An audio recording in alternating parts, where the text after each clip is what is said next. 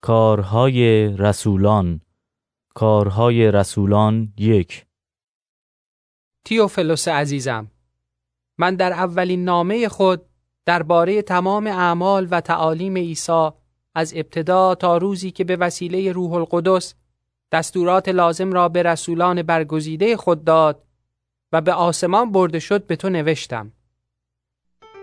او پس از مرگ با دلایل بسیار خود را به این افراد زنده نشان داد و مدت چهل روز بارها به ایشان ظاهر شد و درباره پادشاهی خدا با آنها گفتگو کرد.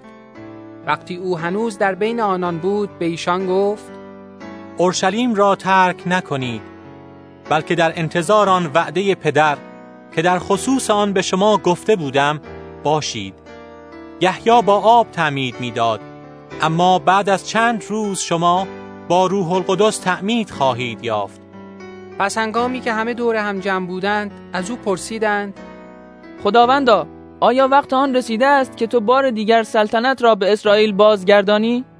عیسی پاسخ داد برای شما لزومی ندارد که تاریخها و زمانهایی را که پدر در اختیار خود نگه داشته است بدانید اما وقتی روح القدس بر شما نازل شود قدرت خواهید یافت و در اورشلیم و تمام یهودیه و سامره و تا دور افتاده ترین نقاط عالم شاهدان من خواهید بود.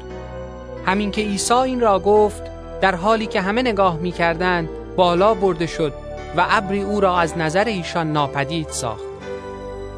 هنگامی که او می‌رفت و چشمان آنان هنوز به آسمان دوخته شده بود دو مرد سفید پوش در کنار آنان ایستادند و پرسیدند ای مردان جنینی چرا اینجا ایستاده اید و به آسمان نگاه می کنید همین عیسی که از پیش شما به آسمان بالا برده شد همان طوری که بالا رفت و شما دیدید دوباره به همین طریق باز خواهد گشت. آنگاه شاگردان از کوه زیتون که فاصله آن تا اورشلیم فقط یک کیلومتر است به اورشلیم بازگشتند. به محض اینکه به شهر وارد شدند به بالاخانه ای که محل اقامت آنها بود رفتند. پتروس و یوحنا یعقوب و آندریاس فیلیپوس و توما برتولما و متا یعقوب فرزند حلفی و شمعون فدایی و یهودا فرزند یعقوب در آنجا بودند. اینان همه با زنان و مریم مادر عیسی و برادران او دور هم جمع می شدند تا وقت خود را صرف دعا نمایند. در آن روزها پتروس در برابر برادران که عده آنان روی هم در حدود 120 نفر بود ایستاد و گفت ای برادران پیشگویی کتاب مقدس که روح القدس به زبان داوود نموده است لازم بود در مورد یهودا راهنمای دستگیر کنندگان عیسی به حقیقت بپیوندد. زیرا او یکی از ما بود و در مأموریت ما شرکت داشت. او با پولی که از بابت اجرت شرارت خود دریافت نمود قطع زمینی خرید و در آن با سر سقوط کرد و از میان پاره شد و تمام روده هایش بیرون ریخت و این امر به اطلاع جمیع ساکنان اورشلیم رسید و آن قطع زمین را به زبان خودشان حقل الدم یعنی مزرعه خونین نامیدند. پتروس ادامه داد و گفت زیرا در کتاب زبور نوشته شده است مسکن او ویران باد و دیگر کسی در آن ساکن نشود و همچنین آمده است مأموریتش نیز به دیگری سپرده شود. بنابراین یک نفر که پیوسته در تمام مدتی که عیسی خداوند با ما رفت و آمد داشت یعنی از روزی که یحیی به تعمید پرداخت تا روزی که عیسی از میان ما بالا برده شد در جرگه ما بوده باید به عنوان گواه بر رستاخیز او به جمع ما بپیوندد. آنگاه نام دو نفر را که یکی یوسف معروف به برسابا که لقب یوستوس هم داشت و دیگری متیاس بود برای این خدمت پیشنهاد کردند و دعا کرده گفتند ای خداوندی که از قلوب همه انسانها آگاهی به ما نشان بده که کدام یک از این دو نفر را انتخاب کرده ای که جانشین یهودا بشود زیرا که او سمت خدمت و رسالت خود را از دست داد تا به جایی که سرنوشت او بود برود. پس قرعه انداختند و قرعه به نام متیاس اصابت کرد و به این ترتیب او در شمار آن یازده رسول درآمد. کارهای رسولان دو. وقتی روز پنتیکاست رسید همه شاگردان در یک جا جمع بودند. ناگهان صدایی شبیه وزش باد شدید از آسمان آمد و تمام خانه ای را که در آن نشسته بودند پر ساخت در برابر چشم آنان زبانه های مانند زبانه های آتش ظاهر شد که از یکدیگر جدا گشته و بر هر یک از آنان قرار گرفت. همه از روح القدس پر گشتند و به طوری که روح به ایشان قدرت تکلم بخشید به زبانهای دیگر شروع به صحبت کردند. در آن زمان یهودیان خداپرست از جمیع ملل زیر آسمان در اورشلیم اقامت داشتند. وقتی آن صدا به گوش رسید جمعیت گرد آمدند و چون هر کس به زبان خود سخنان رسولان را شنید همه غرق حیرت شدند و در کمال تعجب اظهار داشتند. مگر همه این کسانی که صحبت می کنند جلیلی نیستند؟ پس چطور است که همه ما فردن فرد پیام آنان را به زبان خودمان میشنویم؟ ما که از پارتیان و مادیان و ایلامیان و اهالی بین النهرین و یهودیه و کبدوکیه و پنتوس و استان آسیا و فریجیه و پنفلیه و مصر و نواحی لیبی که متصل به غیروان است و زائران رومی هم یهودیان و هم آنانی که دین یهود را پذیرفتند و اهالی کرید و عربستان هستیم شرح کارهای بزرگ خدا را به زبان خودمان میشنویم همه حیران و سرگردان به یکدیگر می‌گفتند یعنی چه؟ اما بعضی مسخره کنان می‌گفتند اینها از شراب تازه مست شده اند. اما پتروس با آن یازده رسول برخاست و صدای خود را بلند کرد و خطاب به جماعت گفت ای یهودیان و ای ساکنان اورشلیم توجه کنید بدانید و آگاه باشید که برخلاف تصور شما این مردان مست نیستند زیرا تازه ساعت نه صبح است بلکه این همان چیزی است که یوئیل نبی در نظر داشت وقتی گفت خدا میفرماید در زمان آخر چنین خواهم کرد. از روح خود بر جمعی انسانها فرو خواهم ریخت و پسران و دختران شما نبوت خواهند کرد و جوانان شما رویاها و پیران شما خوابها خواهند دید. آری حتی بر غلامان و کنیزان خود در آن ایام از روح خود فرو خواهم ریخت و ایشان نبوت خواهند کرد و در آسمان شگفتی ها و بر روی زمین نشانه هایی ظاهر خواهم نمود. یعنی خون آتش و دود قلیز پیش از آمدن آن روز بزرگ و پرشکوه خداوند خورشید تاریک خواهد شد و ماه رنگ خون خواهد گرفت و چنان خواهد شد که هر که نام خداوند را بخواند نجات خواهد یافت. ای مردان اسرائیلی به این سخنان گوش دهید. عیسی ناصری مردی بود که مأموریتش از جانب خدا به وسیله معجزات و شگفتی ها و نشانه هایی که خدا توسط او در میان شما انجام داد به ثبوت رسید. همانطوری که خود شما خوب می‌دانید. شما این مرد را که بر طبق نقشه و پیشدانی خدا به دست شما تسلیم شد به وسیله کفار به صلیب میخکوب کردید و کشتید. اما خدا او را زنده کرد و از عذاب مرگ رهایی داد زیرا محال بود مرگ بتواند او را در چنگ خود نگاه دارد. داوود درباره او میفرماید خداوند را همیشه پیش روی خود می‌دیدم زیرا او در دست راست من است تا لغزش نخورم. به این سبب دلم مسرور گردید و زبانم از شادمانی فریاد می کرد و بدن فانی من در امید ساکن خواهد شد. از آن رو که جانم را در عالم اموات ترک نخواهی کرد و نمی‌گذاری که بنده امین تو فساد را ببیند. تو راه های حیات را به من شناسانیده ای و با حضور خود مرا از شادمانی پر خواهی کرد. ای برادران درباره پدر ما داوود صریحا باید بگویم که او نه فقط مرد و به خاک سپرده شد بلکه آرامگاه او نیز تا به امروز در میان ما باقی است و چون او پیغمبر بود و می‌دانست که خدا برای او سوگند یاد کرده است که از نسل او یک نفر را بر تخت سلطنت بنشاند از قبل رستاخیز مسیح را پیش بینی نموده درباره آن گفت او در عالم اموات ترک نشد و جسد او هرگز فاسد نگردید. خدا همین عیسی را پس از مرگ زنده کرد و همه ما بر آن گواه هستیم. حال که عیسی به دست راست خدا بالا برده شده روح القدس موعود را از پدر یافته و به ما افاضه کرده است شما این چیزها را می‌بینید و میشنوید. زیرا داوود به عالم بالا صعود نکرد اما خود او می‌گوید خداوند به خداوند من گفت به دست راست من بنشین تا دشمنانت را زیر پای تو اندازم. پس ای جمیع قوم اسرائیل یقین بدانید که خدا این عیسی را که شما مصلوب کردید خداوند و مسیح کرده است. وقتی آنها این را شنیدند دلهایشان جریه دار شد و از پتروس و سایر رسولان پرسیدند ای برادران تکلیف ما چیست؟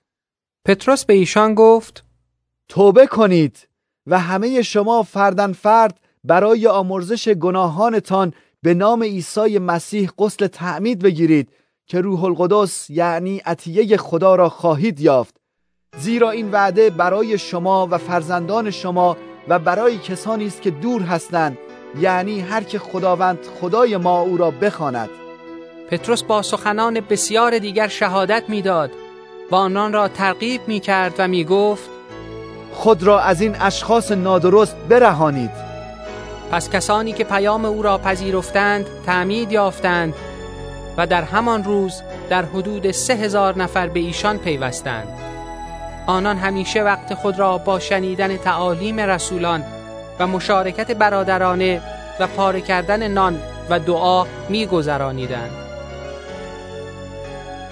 در اثر آیات و معجزات بسیاری که توسط رسولان به عمل می آمد خوف الهی بر همه مستولی شده بود تمام ایمانداران با هم متحد و در همه چیز شریک بودند مال و دارایی خود را می فروختند و به نسبت احتیاج هر کس بین خود تقسیم می کردند.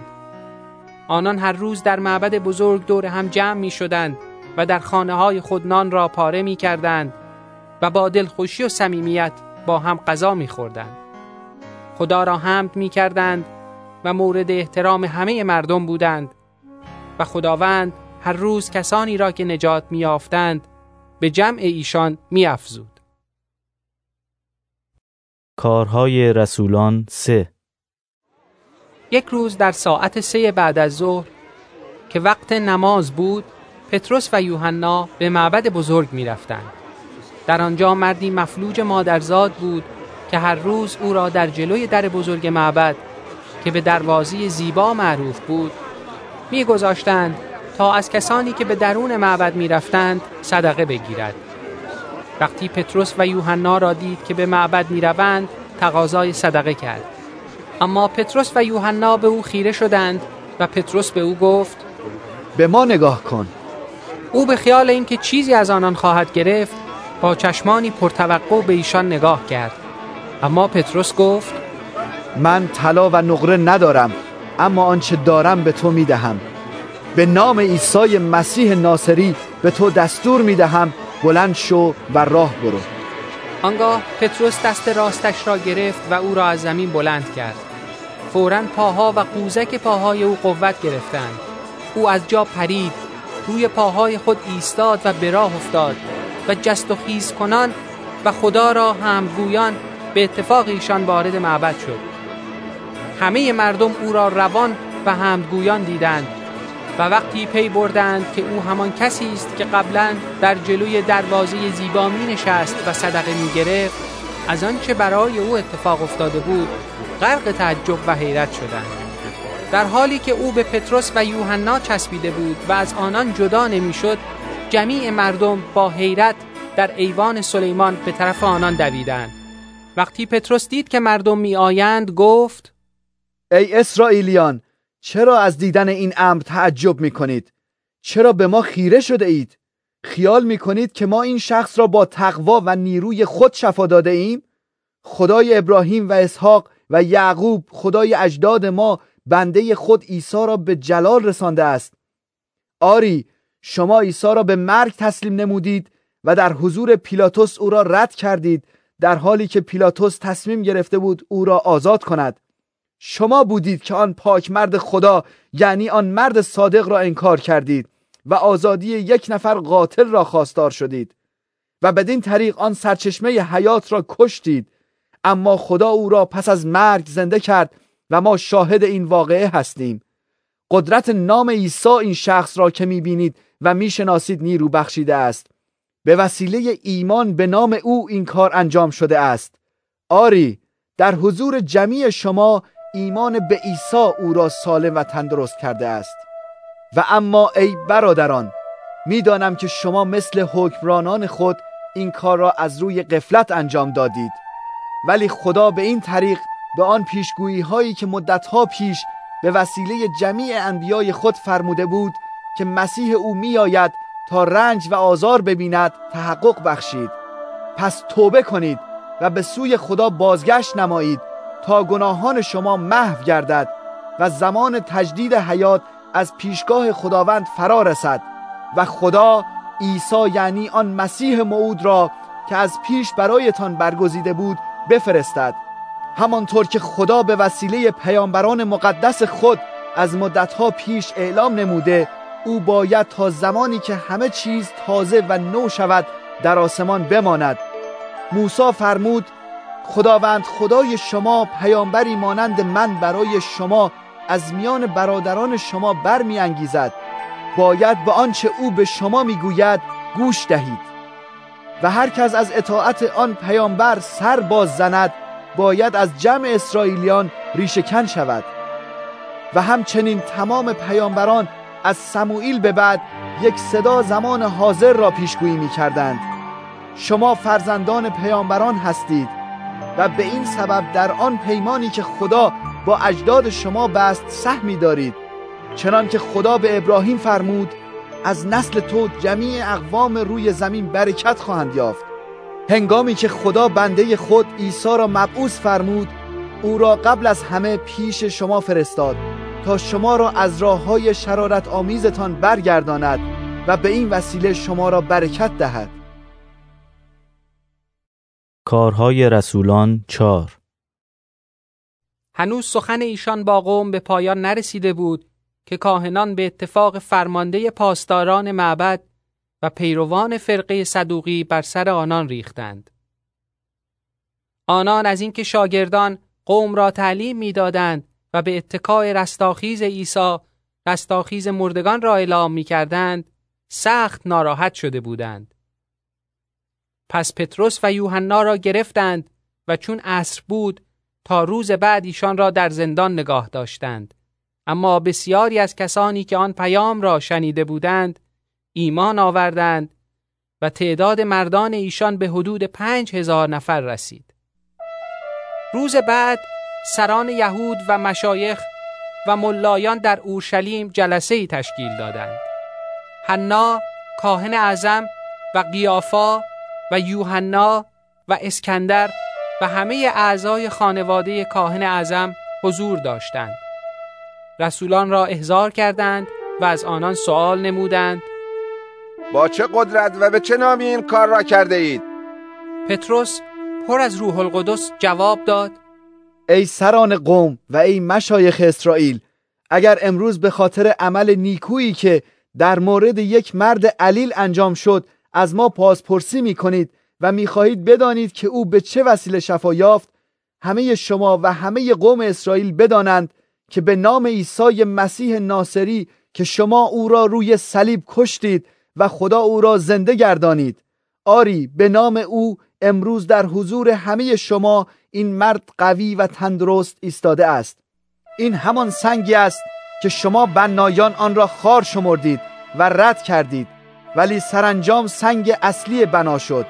در هیچ کس دیگر رستگاری نیست و در زیر آسمان هیچ نامی جز نام عیسی به مردم عطا نشده است تا به وسیله آن نجات یابیم.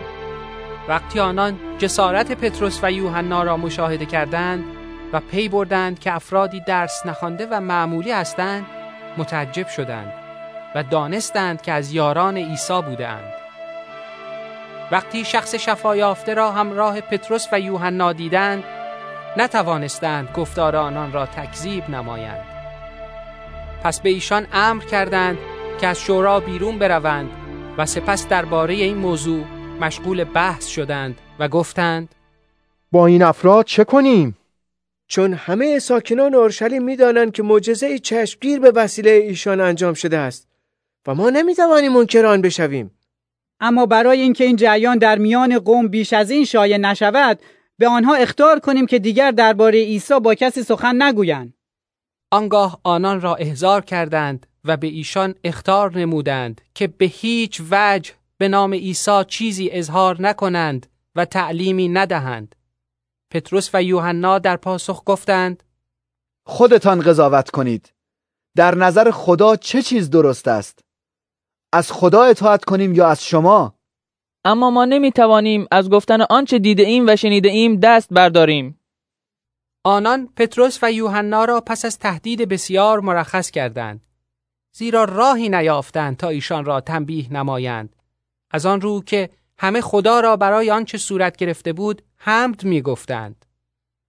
مردی که این معجزه شفا در مورد او انجام شده بود بیش از چهل سال داشت. به محض اینکه این دو شاگرد از آنجا مرخص شدند پیش دوستان خود بازگشتند و چیزهایی را که سران کاهنان و مشایخ به آنان گفته بودند بازگو کردند. وقتی آنان با خبر شدند همه با هم به درگاه خدا دعا کردند و گفتند ای پروردگار خالق آسمان و زمین و دریا و آنچه در آنهاست تو به وسیله روح القدس از زبان پدر ما داوود بنده خود فرمودی چرا مردم جهان شورش می کنند و قومها به باطل می اندیشند پادشاهان جهان بر می خیزند و حکمرانان ایشان اجتماع می کنند بر علیه خداوند و بر علیه مسیح او. در واقع در همین شهر بر ضد بنده مقدس تو عیسی که تو منصوب فرمودی اجتماع کردند. هیرودیس و پنتیوس پیلاتوس با غیر یهودیان و قوم اسرائیل دست به دست هم دادند و همه اعمالی را که تو با قدرت و اراده خود از پیش مقرر فرموده بودی به انجام رسانیدند. اکنون ای خداوند تهدیدات آنها را ملاحظه فرما و بندگانت را توانا گردان تا پیام تو را با شهامت بیان کنند. دست خود را به جهت شفا دادن و جاری ساختن آیات و معجزاتی که به نام بنده مقدس تو عیسی انجام می‌گیرد دراز کن هنگامی که دعایشان به پایان رسید ساختمان محل اجتماع آنان به لرزه درآمد و همه از روح القدس پر گشتند و کلام خدا را با شهامت بیان می کردند. همه مؤمنان از دل و جان متحد شده بودند و هیچ کس دارایی خود را از آن خود نمی‌دانست بلکه همه در اموال یکدیگر شریک بودند. رسولان به رستاخیز عیسی خداوند با قدرتی عظیم شهادت می‌دادند و خدا برکت فراوانی به آنها عطا میفرمود. هیچ کس در میان ایشان محتاج نبود زیرا هر کس زمینی یا خانه ای داشت آن را میفروخت پولش را می آورد و در اختیار رسولان میگذاشت. و به این ترتیب بین محتاجان به نسبت احتیاجشان تقسیم می‌شد. مثلا یوسف که رسولان او را برنابا یعنی تشویق کننده می نامیدند و از قبیله لاوی و اهل قبرس بود زمینی داشت. آن را فروخت و پولش را در اختیار رسولان گذاشت. کارهای رسولان پنج. اما شخصی به نام هنانیا با همسر خود سفیره قطعه زمینی را فروخت و با اطلاع زن خود مبلغی از پول آن را نگه داشت و بقیه را آورد و در اختیار رسولان نهاد. پتروس گفت ای حنانیا چرا اینطور تسلیم شیطان شدی؟ تا او تو را وادار کند به روح القدس دروغ بگویی و مقداری از پول زمینت را نگاه داری. آیا وقتی آن را داشتی مال خودت نبود؟ آیا وقتی آن را فروختی باز هم در اختیار خودت نبود؟ چطور شد که فکر چنین کاری کردی؟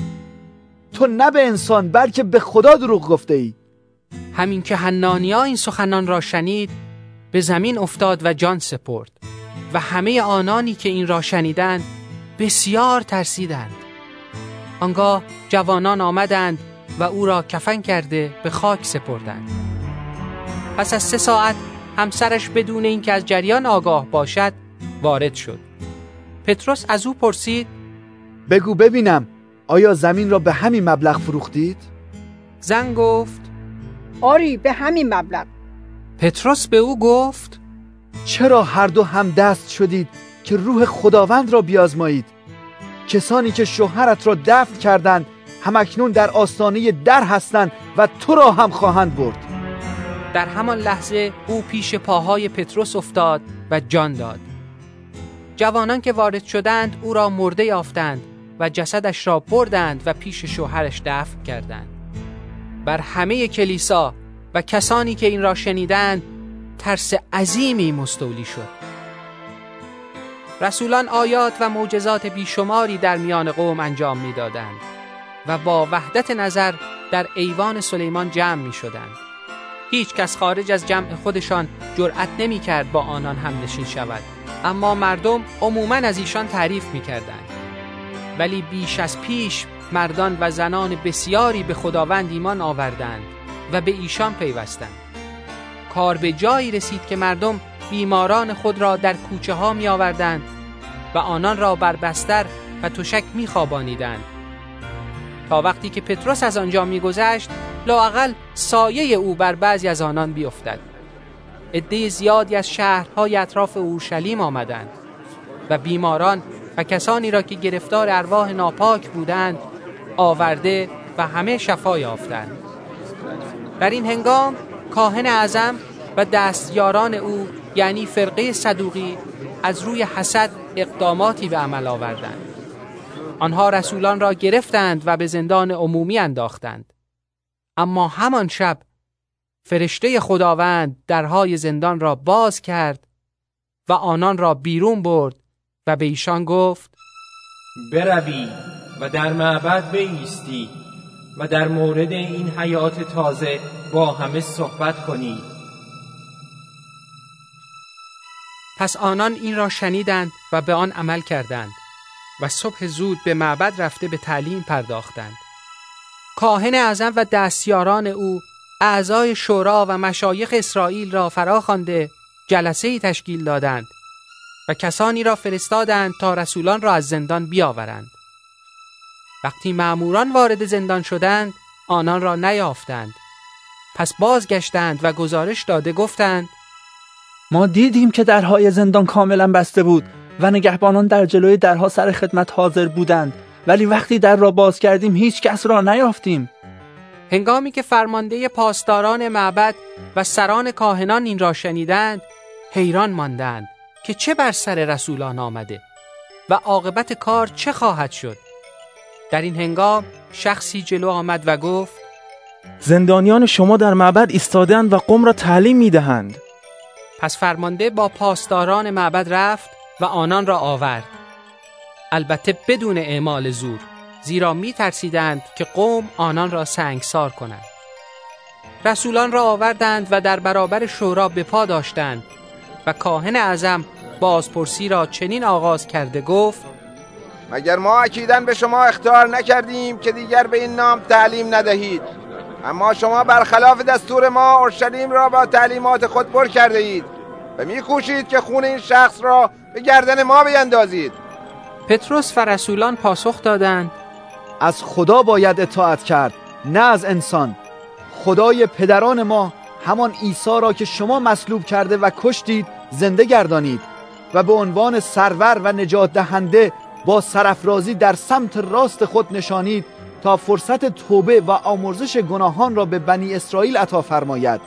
و ما شاهدان این امور هستیم یعنی ما و روح القدس که خدا به مطیعان خود بخشیده است.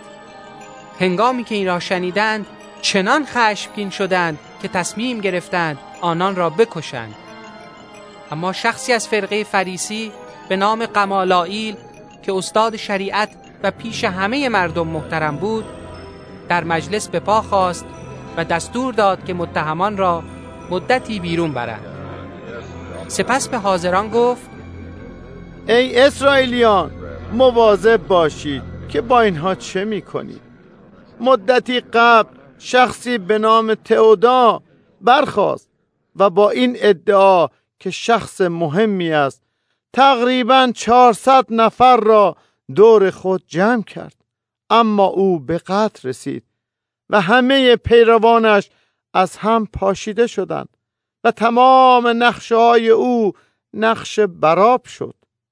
یهودای جلیلی هم در زمان سرشماری برخاست و گروهی را به دنبال خود کشید.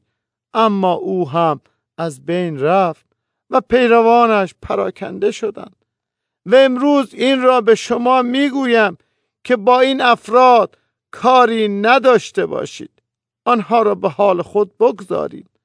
زیرا اگر نقشه و کاری که دارند از آن انسان باشد به ثمر نخواهد رسید. اما اگر از آن خدا باشد شما نمی توانید آنها را شکست بدهید. چون در این صورت شما هم جز کسانی خواهید شد که با خدا ستیزه می کنند آنان به نصیحت او گوش دادند. رسولان را احضار کردند و پس از آنکه آنها را با شلاق زدند به آنان اختار کردند که باید از سخن گفتن به نام عیسی دست بردارند. سپس آنها را آزاد ساختند. پس رسولان چون خدا آنان را شایسته دانسته بود که به خاطر نام عیسی بی حرمتی ببینند شادی کنان از حضور شورا بیرون رفتند و همه روزه در معبد و در خانه ها به تعلیم و اعلام این مژده که عیسی مسیح موعود است ادامه دادند. کارهای رسولان شش. در این ایام که تعداد شاگردان زیادتر می‌شد یهودیان یونانی زبان از یهودیان عبری زبان شکایت کردند که در تقسیم خوراک روزانه بیوه زنان یونانی زبان از نظر دور میمانند. پس آن دوازده رسول کلیه شاگردان را احضار کردند و گفتند شایسته نیست ما به خاطر رسانیدن غذا به دیگران از اعلام کلام خدا غافل بمانیم. پس ای برادران از میان خودتان هفت نفر از مردان نیکنام و پر از روح القدس و با حکمت را انتخاب کنید تا آنان را معمور انجام این وظیفه بنماییم. و اما ما وقت خود را صرف دعا و تعلیم کلام خدا خواهیم نمود. این پیشنهاد مورد قبول تمام حاضران در مجلس واقع شد و استیفان مردی پر از ایمان و روح القدس و فیلیپوس و پروخروس و نیکانور و تیمون و پرمیناس و نیکولاوس را که قبلا به دین یهود گرویده و اهل انتاکیه بود برگزیدند. این عده به رسولان معرفی شدند و رسولان دست بر سر آنان گذارده برای آنها دعا کردند. پیام خدا پیوسته در حال انتشار بود و در اورشلیم تعداد پیروان بسیار افزایش یافت و بسیاری از کاهنان نیز ایمان به مسیح را پذیرفتند. استیفان پر از فیض و قدرت به انجام معجزات و آیات عظیم در میان قوم یهود پرداخت. تعدادی از اعضای کنیسه‌ای به نام کنیسه آزادگان مرکب از قیروانیان و اسکندریان و همچنین اهالی قلیقیه و استان آسیا پیش آمدند و با استیفان به مباحثه پرداختند. اما استیفان چنان با حکمت و قدرت روح سخن می گفت که آنها نتوانستند در برابرش مقاومت نمایند.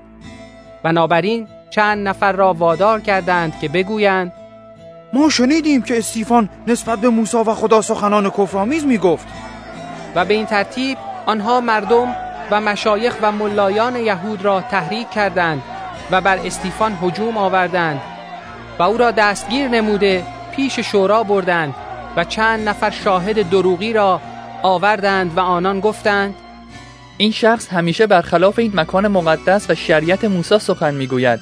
زیرا ما به گوش خود شنیدیم که او می‌گفت عیسی ناصری این مکان را خراب می‌کند و سنتهایی را که موسی به ما سپرده است تغییر خواهد داد. در این هنگام همه اعضای شورا که به استیفان خیره شده بودند دیدند که صورت او مانند صورت یک فرشته می درخشید. کارهای رسولان هفت آنگاه کاهن اعظم پرسید آیا اینها راست می‌گویند؟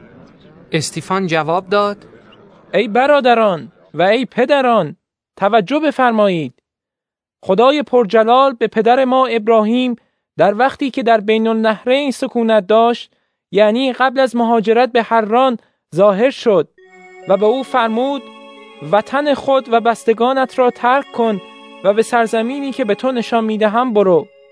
پس بدین ترتیب از سرزمین کلدانیان عزیمت کرد و مدتی در حران ماند و پس از مرگ پدرش خدا او را از آنجا به سرزمینی که امروز شما در آن سکونت دارید منتقل ساخت. خدا حتی یک وجب از آن سرزمین را به ابراهیم نداد. اما در همان وقت که او هنوز فرزندی نداشت به او قول داد که او و بعد از او فرزندانش را مالک آن زمین بگرداند. پس خدا به این طریق به ابراهیم فرمود که فرزندان او مانند غریبه ها در یک سرزمین بیگانه زندگی خواهند کرد و مدت 400 سال در بندگی و ظلم به سر خواهند برد. و خدا فرمود اما من آن ملتی را که قوم من بردگان آن خواهند شد محکوم خواهم ساخت و بعد از آن آنان آزاد خواهند شد و مرا در همین مکان عبادت خواهند کرد. در همین زمان خدا ختنه را به عنوان نشانه پیمان خود به ابراهیم عطا کرد و به این ترتیب پس از تولد اسحاق او را در روز هشتم ختنه کرد و اسحاق یعقوب را ختنه کرد و یعقوب دوازده فرزند خود را که بعدها هر کدام پدر یک طایفه اسرائیل شد. فرزندان یعقوب از روی حسد یوسف را به بردگی در مصر فروختند اما خدا با او بود و او را از جمیع زحماتش رهانید و به او توفیق و حکمت عطا فرمود به طوری که مورد پسند فرعون فرمانروای مصر واقع شد و یوسف فرمانروای سرزمین مصر و دربار سلطنتی گردید. در این هنگام در سرتاسر مصر و کنعان قحطی پدید آمد که باعث مصیبت عظیمی شد به حدی که اجداد ما چیزی برای خوردن نیافتند. وقتی یعقوب با خبر شد که در مصر قله پیدا می شود پدران ما را برای اولین بار به آنجا فرستاد. در سفر دوم یوسف خود را به برادرانش شناسانید و فرعون از اصل و نسب یوسف باخبر شد. یوسف پدر خود یعقوب و تمام بستگانش را که جمعیاً 75 نفر بودند به مصر دعوت کرد. و بدین ترتیب یعقوب به مصر قدم نهاد. عمر یعقوب و اجداد ما در آنجا به سر رسید و اجساد آنان را به شکیم بردند و در آرامگاهی که ابراهیم از اولاد همور به مبلغی خریده بود به خاک سپردند. و چون وقت آن نزدیک می‌شد که خدا به وعده‌ای که به ابراهیم داده بود عمل کند قوم ما در سرزمین مصر رشد کرد و تعداد آن افزایش یافت. سرانجام پادشاه دیگری که یوسف را نمیشناخت به پادشاهی مصر رسید و با اجداد ما با نیرنگ رفتار کرد و بر آنان ظلم بسیار روا داشت به حدی که ایشان را مجبور می ساخت که نوزادان خود را در سر راه بگذارند تا بمیرند. در چنین روزگاری موسا که کودکی بسیار زیبا بود به دنیا آمد. او مدت سه ماه در خانه پدر پرورش یافت و وقتی او را سر راه گذاشتند دختر فرعون او را برداشت و همچون فرزند خود تربیت نمود. به این ترتیب موسا بر تمام فرهنگ و معارف مصر تسلط یافت و در گفتار و کردار استعداد مخصوصی از خود نشان داد. همین که موسا چه ساله شد به فکرش رسید که به دیدن برادران اسرائیلی خود برود و چون دید مردی مصری با یکی از آنان بدرفتاری می کرد به حمایت آن اسرائیلی برخاست. و آن تجاوزکار مصری را به سزای عمل خود رسانید و او را کشت موسا گمان می کرد که هم نجادانش خواهند فهمید که خدا او را وسیله نجات آنان قرار داده است اما آنان نفهمیدند فردای آن روز به دو نفر اسرائیلی که با هم نظام می کردند رسید و برای رفع اختلافشان چنین گفت ای دوستان شما برادر یکدیگرید چرا با هم بدرفتاری می کنید؟ مرد مقصر او را عقب زد و گفت چه کسی تو را حاکم و قاضی ما کرده است؟ می‌خواهی مرا هم مثل آن مصری که دیروز کشتی بکشی؟ موسا وقتی این جواب را شنید از آن سرزمین گریخت و در سرزمین مدیان آواره گشت و در آنجا صاحب دو پسر شد پس از آنکه چهل سال سپری شد فرشته ای در بیابانهای اطراف کوه سینا در بوته سوزان به موسی ظاهر شد موسی از دیدن آن رویا غرق حیرت گشت و هنگامی که نزدیک آمد تا بهتر ببیند صدای خداوند به گوشش رسید که می گفت من خدای پدران تو خدای ابراهیم و اسحاق و یعقوب هستم. موسی ترسید و جرأت نگاه کردن نداشت. سپس خداوند فرمود کفشهایت را بیرون آور چون در مکان مقدسی ایستاده ای البته آن ظلمی را که در مصر نسبت به قوم من می شود دیده و آه و ناله هایشان را شنیدم و برای نجات آنان آمدم برخیز تو را به مصر میفرستم. آری همان موسی را که آنان رد کرده و به او گفته بودند چه کسی تو را حاکم و قاضی ما کرده است؟ خدا به وسیله فرشته ای که در بوته به او ظاهر شد حکمران و رهاننده گردانید. این موسی بود که با انجام معجزات و آیات در مصر و در راه دریای سرخ اسرائیلیان را به خارج از مصر هدایت کرد و مدت چه سال در بیابان عهدهدار رهبری آنان بود. باز هم موسی بود که به اسرائیلیان فرمود خدا از میان برادران شما پیامبری مانند من برایتان برمیانگیزد. و او بود که در اجتماع بنی اسرائیل در بیابان حضور داشت و با فرشته در کوه سینا و با اجداد ما گفتگو کرد و پیام زنده الهی را دریافت نمود تا آن را به ما نیز برساند. اما پدران ما رهبری او را نپذیرفتند و دست رد به سینه زدند و آرزو داشتند به مصر برگردند و از هارون خواستند برای ایشان خدایانی بسازد که پیشاپیش آنان بروند و گفتند ما نمی‌دانیم بر سر آن موسایی که ما را از مصر بیرون آورد چه آمده است. و در آن ایام گوساله ای ساختند و در برابر آن بت قربانی های بسیار کردند و به افتخار ساخته و پرداخته دست خود جشنی برپا نمودند لیکن خدا از آنان رویگردان شد و ایشان را به پرستش ستارگان آسمانی واگذاشت همانطور که در کتاب انبیا مکتوب است ای خاندان اسرائیل آیا طی این چهل سال برای من در بیابان قربانی کرده اید؟ یا هدیه‌ای تقدیم داشته اید؟ خیر بلکه شما خیمه ملوک و پیکره ستاره خدای خود کیوان را با خود هم می کردید. آنها بتهایی بودند که برای پرستش ساخته بودید پس شما را به آن سوی بابل تبعید خواهم کرد. اجداد ما در بیابان خیمه شهادت داشتند و این خیمه همان چیزی است که خدا به موسی دستور داد که طبق آن نمونه ای که قبلا دیده بود بسازد. پدران ما در نسل بعد در آن وقت که زمین کنعان را به تصرف درآورده بودند یعنی وقتی خدا اقوام دیگر را از سر راهشان برمیداشت آن خیمه را به همراهی یوشع با خود آوردند و تا زمان داوود آن خیمه در آنجا ماند. داوود مورد لطف خدا واقع شد و تقاضا نمود که به او اجازه داده شود مسکنی برای خدای یعقوب بنا نماید. ولی این سلیمان بود که خانه ای برای خدا ساخت. اما خدای متعال در مسکنهای ساخته دست بشر ساکن نمی شود چنانکه نبی فرموده است خداوند میفرماید آسمان تخت شاهی من و زمین پاینداز من است. برای من چه خانه ای خواهید ساخت؟ استراحتگاه من کجاست؟ آیا دست خود من جمیع این چیزها را نساخته است؟ ای گردن کشان که ذاتا کافرید و گوشهایتان کر است. شما هم مثل اجداد خود همیشه بر ضد روح القدس مقاومت می کنید کدام پیغمبری از دست اجداد شما جفا ندید؟ آنان کسانی را که درباره آمدن آن یکتای صادق پیشگویی می‌کردند کشتند و در زمان ما شما به خود او خیانت کردید و او را به قتل رساندید. آری شما شریعت را که توسط فرشتگان به شما رسید قبول کردید اما از اطاعت آن سر باز زدید. اعضای شورا از شنیدن این سخنان چنان به خشم آمدند که دندانهای خود را به هم میساییدند.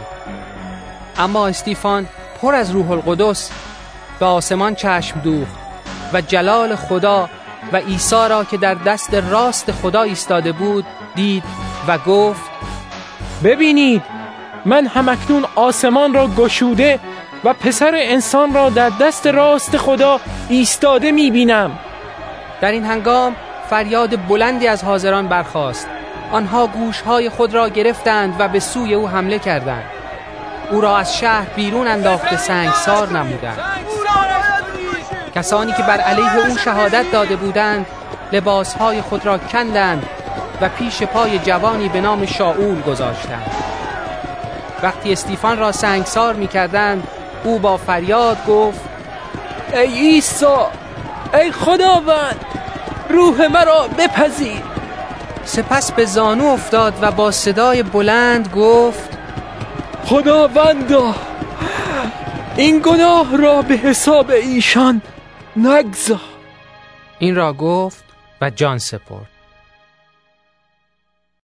کارهای رسولان هشت. شاول جزء کسانی بود که با قتل استیفان موافقت کرده بودند. در همان روز جفای سختی به کلیسای اورشلیم شروع شد و همه ایمانداران به جز رسولان به نواحی یهودیه و سامره پراکنده شدند.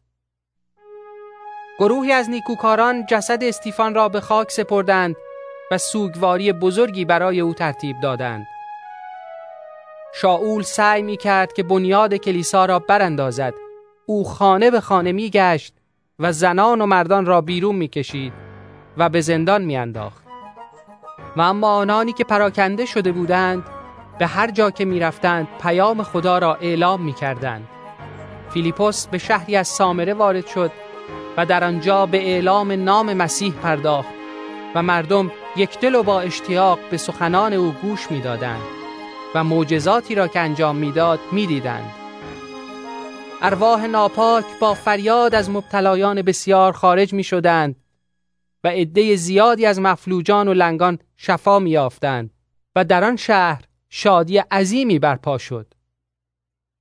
مردی اون نام در آن شهر زندگی می کرد که برای مدتی سامریان را فریفته اعمال جادوگرانه خود کرده و مدعی بود که او شخص بزرگی است. همه آنان از بزرگ و کوچک با توجه کامل به او گوش می‌دادند و می‌گفتند این شخص مظهر قدرت همان خدایی است که قدرت عظیم نام دارد آنها احترام زیادی به او میگذاشتند. زیرا او سالهای سال با جادوگری آنها را افسون کرده بود.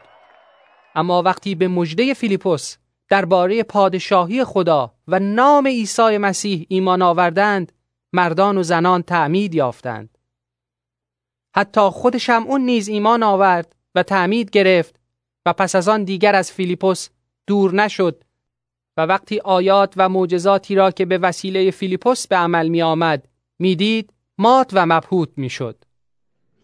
همین که رسولان مقیم اورشلیم با خبر شدند که در سامره هم پیام خدا با استقبال روبرو شده است پتروس و یوحنا را پیش آنان فرستادند وقتی آنها به آنجا رسیدند برای ایمانداران دعا کردند تا روح القدس را بیابند زیرا آنها فقط به نام عیسی خداوند تعمید گرفته بودند. و تا آن زمان روح خداوند بر آنان نازل نشده بود. بنابراین پتروس و یوحنا دست بر سر آنان گذاردند و آنان روح القدس را یافتند. وقتی شمعون دید که با دستگذاری رسولان روح القدس عطا می شود پولهای خود را پیش پتروس و یوحنا آورد و گفت همان قدرت را به من هم مرحمت کنید تا بر هر که دست بگذارم روح القدس را بیابد. پتروس پاسخ داد. پولت با خودت هلاک شود چون گمان کرده ای که بخشش رایگان خدا را با پول می توان خرید. تو از این بابت هیچ نصیبی نداری زیرا دل تو پیش خدا ناراست است. از این شرارت توبه کن و از خداوند بخواه تا شاید تو را برای داشتن چنین فکری ببخشد. من می بینم که زندگی تو تلخ و زهراگین است و در زنجیرهای شرارت گرفتاری. شمعون در پاسخ خواهش کرده گفت برای من به درگاه خداوند دعا کنید تا هیچ یک از این چیزهایی که درباره من گفتید عملی نشود. پس از آنکه پتروس و یوحنا شهادتهای خود را دادند و پیغام خداوند را اعلام کردند به اورشلیم بازگشتند و در بین راه مژده نجات را به بسیاری از دهکده های سامره رسانیدند. فرشته خداوند به فیلیپوس گفت برخیز. به طرف جنوب به آن جاده که از اورشلیم به غزه می رود برو. این جاده یک راه بیابانی است. او بلند شد و به طرف آنجا حرکت کرد. یک خاجه حبشی که در دربار ملکه حبشه به نام کندا که مقام مهمی داشت و خزاندار او بود برای عبادت به اورشلیم آمده بود در این هنگام در راه بازگشت به وطن در کالسکی نشسته بود و کتاب اشعیا نبی را می‌خواند. روح خدا به فیلیپوس گفت نزدیک برو و خود را به آن کالسکه برسان پس فیلیپوس به سوی آن دوید و شنید که او کتاب اشعیا را می‌خواند و پرسید آیا آنچه می‌خوانی می‌فهمی؟ او پاسخ داد تا کسی مرا راهنمایی نکند چطور می‌توانم آن را بفهمم؟ خاجه از فیلیپوس خواهش کرد که سوار کالسکه بشود و پهلوی او بنشیند. آن قسمتی را که می‌خواند چنین بود. او مانند گوسفندی که به کشتارگاه می‌برند یا مثل بره که پیش پشمچینان زبان نمیگشاید کلامی به زبان نیاورد. بدین گونه او را حقیر شمردند و حقانیتش را نادیده گرفتند. چه کسی درباره فرزندان او سخن خواهد گفت زیرا حیات او از روی زمین منقطع شده است. آن خاجه به فیلیپوس گفت تمنا دارم به من بگو که نبی در اینجا درباره چه کسی سخن می‌گوید درباره خودش یا کسی دیگر. آنگاه فیلیپوس آغاز سخن کرد و از همان قسمت کتاب شروع کرده مژده عیسی را به او رسانید. همانطور که می‌رفتند به آبی رسیدند. خاجه گفت نگاه کن در اینجا آب هست. چه چیزی مانع تعمید گرفتن من است؟ فیلیپوس گفت اگر با تمام دل ایمان آوری هیچ مانعی وجود ندارد. خواجه پاسخ داد من ایمان دارم که عیسی مسیح پسر خداست. خواجه دستور داد کالسکه را نگه دارند. او و فیلیپوس داخل آب رفتند و فیلیپوس او را تعمید داد. وقتی از آب بیرون آمدند روح خداوند ناگهان فیلیپوس را در ربود و خاجه دیگر او را ندید و شادی کنان به راه خود رفت. اما فیلیپوس در اشدود دیده شد که در همه شهرهای یا ناحیه میگشت و بشارت می‌داد تا سرانجام به قیصریه رسید. کارهای رسولان نه شاول از تهدید و کشتن پیروان خداوند به هیچ نحوی دست بردار نبود. او پیش کاهن اعظم رفت و تقاضای معرفی نامه هایی برای کنیسه های دمشق کرد تا چنانچه مرد یا زنی را از اهل طریقت پیدا کند آنها را دستگیر کرده به اورشلیم آورد. شاول هنوز به دمشق نرسیده بود که ناگهان نزدیک شهر نوری از آسمان در اطراف او تابید. او به زمین افتاد و صدایی شنید که می گفت ای شاول شاول چرا بر من جفا می کنی؟ شاول پرسید خداوندا تو کیستی؟ پاسخ آمد من عیسی هستم همان کسی که تو بر او جفا می کنی ولی برخیز و به شهر برو و در آنجا به تو گفته خواهد شد که چه باید بکنی. در این هنگام همسفران شاول خاموش ماندند. زیرا گرچه صدا را میشنیدند ولی کسی را نمی‌دیدند. پس شاول از زمین برخاست و با اینکه چشمانش باز بود چیزی نمی‌دید. دستش را گرفتند و او را به دمشق هدایت کردند. در آنجا سه روز نابینا ماند و چیزی نخورد و ننوشید. یکی از ایمانداران به نام حنانیا در شهر دمشق زندگی می کرد. خداوند در رویا به او ظاهر شد و فرمود ای حنانیا. او پاسخ داد بله ای خداوند آمادم. خداوند فرمود برخیز و به کوچه‌ای که آن را راست مینامند برو و در خانه یهودا سراغ شخصی به نام شاول ترسوسی را بگیر. او به دعا مشغول است و در رویا مردی را دیده است به نام هنانیا که می آید و بر او دست می گذارد و بینایی او را باز می گرداند هنانیا عرض کرد خداوندا درباره این شخص و آن همه آزار که او به قوم تو در اورشلیم رسانیده است چیزهایی شنیدم و حالا از طرف سران کاهنان اختیار یافته و به اینجا آمده است تا همه کسانی را که به تو روی می آورند دستگیر کند. اما خداوند به او گفت تو باید بروی زیرا این شخص وسیله است که من انتخاب کردم تا نام مرا به ملتها و پادشاهان آنان و قوم اسرائیل اعلام نماید. خود من به او نشان خواهم داد که چه رنجهای بسیاری به خاطر نام من متحمل خواهد شد. پس حنانیا رفت وارد آن خانه شد و دست بر شاول گذاشت و گفت ای برادر ای شاول خداوند یعنی همان عیسایی که بین راه به تو ظاهر شد مرا فرستاده است تا تو بینایی خود را بازیابی و از روح القدس پر گردی.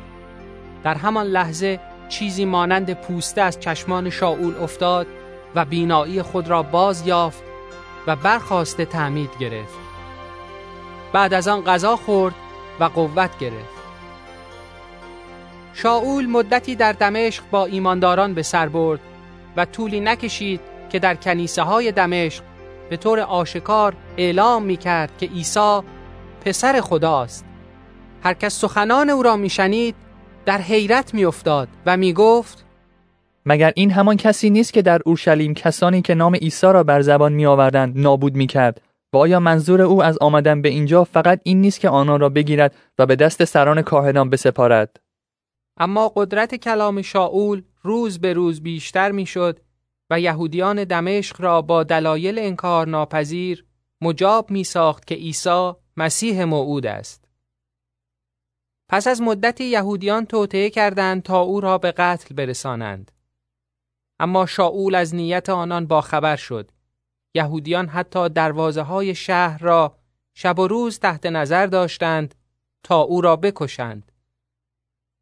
ولی شاگردان او شبانه او را در داخل سبدی گذاشتند و از دیوار شهر به پایین فرستادند. وقتی شاول به اورشلیم رسید، سعی نمود به سایر شاگردان عیسی ملحق شود. اما آنان از او بیم داشتند زیرا قبول نمی کردند که او واقعا پیرو عیسی شده باشد.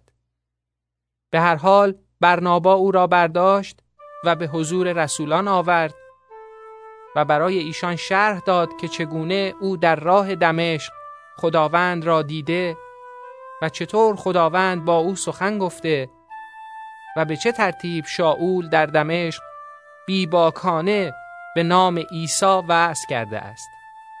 به این ترتیب شاول در اورشلیم با آنان آمد و رفت پیدا کرد و آشکارا بدون ترس به نام خداوند موعظه می کرد و با یهودیان یونانی زبان مباحثه و گفتگو می نمود به طوری که آنان قصد جان او را داشتند. وقتی برادران از این موضوع آگاه شدند شاول را به قیصریه رسانیدند و او را روانه ترسوس کردند. به این ترتیب کلیسا در سراسر یهودیه و جلیل و سامره آرامش یافت.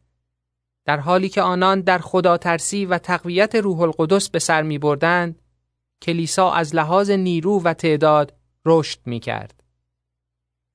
پتروس از همه جا دیدن می کرد و یک بار نیز به دیدن مقدسین مقیم لده رفت. در آنجا شخصی را به نام اینیاس که به مدت هشت سال مفلوج و بستری بود دید. پتروس به او گفت ای اینیاس عیسی مسیح تو را شفا می بخشد. بلند شو و رخت خواب خود را جمع کن. او فورا از جا برخاست و جمیع ساکنان لده و دشت سارون او را دیدند و به خداوند روی آوردند. در یافا یکی از ایمانداران که زنی به نام تبیتا بود زندگی می کرد. ترجمه یونانی نام او دورکاس به معنای آهو است. این زن که بسیار نیکوکار و بخشنده بود در این زمان بیمار شد و فوت کرد. او را غسل دادند و در بالاخانه گذاشتند. ایمانداران که شنیده بودند پتروس در لده است به سبب نزدیکی لده به یافا دو نفر را پیش او فرستادند و تقاضا نمودند. هرچه زودتر خود را به ما برسان. پتروس بیدرنگ به اتفاق آنان حرکت کرد و همین که به آنجا رسید او را به آن بالاخانه بردند. بیوه زنان گریه کنان دور او را گرفتند و همه پیراهنها و لباسهایی را که دورکاس در زمان حیات خود دوخته بود به او نشان دادند. پتروس همه آنان را از اتاق بیرون کرد سپس زانو زد و دعا نمود و رو به جسد کرده گفت ای تبیتا برخیز. او چشمان خود را گشود و وقتی پتروس را دید راست نشست. پتروس دست خود را به او داد و او را روی پا بلند کرد. سپس مقدسین و بیوه زنان را صدا زد و او را زنده به ایشان سپرد. این موضوع در سراسر یافا منتشر شد و بسیاری به خداوند ایمان آوردند. پتروس روزهای زیادی در یافا ماند و با شمعون دباغ زندگی می کرد کارهای رسولان ده. در شهر قیصریه سروانی به نام کرنیلیوس زندگی می کرد که جزو یک هنگ رومی به نام هنگ ایتالیایی بود. او مردی بود پرهیزکار و خانواده خدا ترس داشت و پیوسته به درگاه خدا دعا می کرد و به بینوایان اسرائیلی صدقه می‌داد. این مرد یک روز در حدود ساعت سه بعد از ظهر فرشته خدا را به وضوح در رویا دید که پیش او آمده گفت ای کورنیلیوس کورنیلیوس با وحشت به او چشم دوخت و پاسخ داد. خداوندا چه میفرمایی؟ فرشته گفت بدان که دعاها و همه صدقات تو در بالا در پیشگاه خدا مورد قبول و تذکر واقع شده اند. اکنون افرادی را به یافا بفرست. و سراغ شمعون ملقب به پتروس را بگیر. او نزد شمعون دباغ که خانهش در ساحل دریاست مهمان است. همین که فرشته ای که با او صحبت می کرد ناپدید شد کورنیلیوس دو نفر از نوکران خود و یک سرباز دیندار را که در خدمت او بود احضار کرد و موضوع را تماما برای آنها شرح داد و ایشان را به یافا فرستاد. روز بعد که آنان در راه بودند و تا شهر فاصله کمی داشتند، پتروس نزدیک ظهر برای دعا به بالای بام رفت. در آنجا گرسنه شد و خواست چیزی بخورد. اما در وقتی که برایش غذا آماده می کردند، حالت جذبه به او دست داد و در آن حال آسمان را گشوده و چیزی مانند یک سفره بزرگ دید که از چهار گوشه آویزان شده بود و رو به پایین به طرف زمین می آمد. در آن انواع چهار پایان و خزندگان و پرندگان وجود داشت. صدایی به گوشش رسید که می گفت ای پتروس برخیز زب کن و بخور پتروس در پاسخ گفت خیر ای خداوند زیرا من هرگز به چیزهای ناپاک و حرام لب نزدم بار دوم همان صدا آمد که آنچه را خدا حلال کرده است تو نباید حرام بپنداری. این موضوع سه بار تکرار شد و سرانجام آن سفره به آسمان برده شد.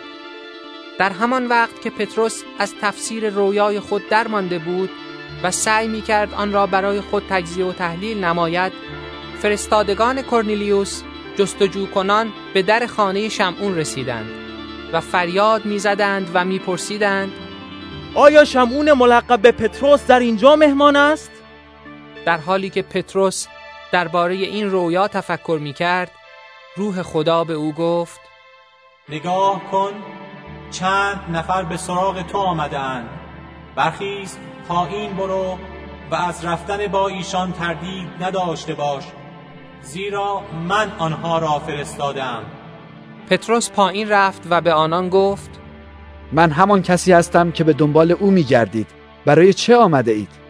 آنها پاسخ دادند سروان کرنلیوس که شخصی نیکوکار و خداترس است و پیش همه یهودیان نیکنام می باشد از فرشته مقدسی دستور یافت که ما را به اینجا بفرستد و تو را به خانه خود دعوت کند تا به هر پیامی که داری گوش دهد.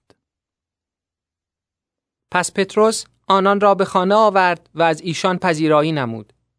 روز بعد با ایشان به راه افتاد و چند نفر از برادران یافایی با آنان همراه بودند. فردای آن روز به قیصریه رسیدند. کارنیلیوس که از خیشاوندان و دوستان نزدیک خود دعوت کرده بود، چشم به راه ایشان بود. وقتی پتروس می‌خواست داخل خانه شود، کورنیلیوس جلو رفت و پیش او به خاک افتاد. اما پتروس او را از زمین بلند کرد و گفت برخیز من هم مانند تو انسانم. سپس به اتفاق صحبت کنان وارد خانه شدند. پتروس در آنجا با عده زیادی روبرو شد و به آنان گفت این را به خوبی می‌دانید که جایز نیست یک نفر یهودی با بیگانگان معاشرت یا همنشینی نماید. اما خدا به من نشان داده است که من نباید هیچ کس را نجس یا ناپاک بدانم. پس وقتی دنبال من فرستادید بدون چون و چرا آمدم. تنها سوالی که دارم این است که برای چه دنبال من فرستادید؟ کورنیلیوس در پاسخ گفت چهار روز پیش درست در همین وقت یعنی ساعت سه بعد از ظهر من در خانه خود به نماز مشغول بودم. که ناگاه مردی در لباس نورانی به من ظاهر شد و گفت ای کورنیلیوس دعاهایت مستجاب شده و صدقاتی که به فقرا می‌دهی در پیشگاه خدا منظور شده است. بنابراین کسی را به شهر یافا بفرست و شمعون ملقب به پتروس را به اینجا دعوت کن. او در خانه شمعون دباغ که در ساحل دریا واقع است مهمان است. پس بیدرنگ این اشخاص را پیش تو فرستادم و تو لطف فرموده به اینجا آمدی. اکنون همه ما در حضور خدا گرد آمده ایم تا به آن چیزهایی که خداوند به تو دستور داده است گوش دهیم. پس پتروس سخنان خود را شروع کرده گفت من به این حقیقت پی بردم که خدا هیچ تبعیضی قائل نمی شود و هر کس از هر ملت که خدا ترس و نیکوکار باشد مقبول خداست. خدا پیام خود را به قوم اسرائیل فرستاد و به این طریق مژده صلح و سلامتی را به وسیله عیسی مسیح که خداوند همه است ابلاغ فرمود. شما خودتان از اتفاق بزرگی که در سر تا سر یهودی روی داد با خبر هستید و می‌دانید همه این چیزها بعد از اعلام تعمید یحیی از جلیل شروع شد. خدا عیسی ناصری را با روح القدس و قدرت خود مسح کرد و می‌دانید چگونه عیسی به همه جا می‌رفت و اعمال نیک انجام می‌داد و همه کسانی را که در اسارت شیطان به سر می بردن رهایی می بخشید زیرا خدا با او بود. ما شاهدان همه آن اعمالی هستیم که او در سرزمین یهودیان و در اورشلیم انجام داد. آنان او را به صلیب میخکوب کرده کشتند اما خدا در روز سوم او را زنده کرد و بسیاری او را دیدند. اما نه همه قوم اسرائیل بلکه شاهدانی که خدا قبلا برگزیده بود او را دیدند. یعنی ما که پس از رستاخیز او با او میخوردیم و مینوشیدیم. او به ما فرمان داد که به آن قوم اعلام کنیم و به این حقیقت شهادت دهیم که خدا او را داور زندگان و مردگان قرار داده است. جمیع انبیا به او شهادت می‌دهند که هر کسی به او ایمان آورد به وسیله نام او گناهانش آمرزیده می شود پتروس هنوز صحبت می کرد که روح القدس بر همه شنوندگان نازل شد و مؤمنان یهودی نژاد که همراه پتروس آمده بودند از اینکه بخشش روح القدس به غیر یهودیان نیز داده شده بود دچار حیرت شدند. زیرا میشنیدند که به زبانها صحبت می کنند و خدا را تمجید می نمایند آنگاه پتروس گفت آیا کسی می تواند مانع از تعمید این اشخاص در آب بشود؟ مگر نه این است که ایشان هم مانند ما روح القدس را یافتند؟ پس دستور داد ایشان را به نام عیسی مسیح تعمید دهند. سپس آنها از پتروس تقاضا کردند چند روزی پیش ایشان بماند کارهای رسولان یازده به رسولان و برادران مقیم یهودیه خبر رسید که غیر یهودیان نیز پیام خدا را پذیرفتند. هنگامی که پتروس به اورشلیم بازگشت، کسانی که به ختنه کردن غیر یهودیان اصرار داشتند، به او اعتراض کرده گفتند: چرا به خانه نامختونان وارد شدی و حتی با آنها غذا خوردی؟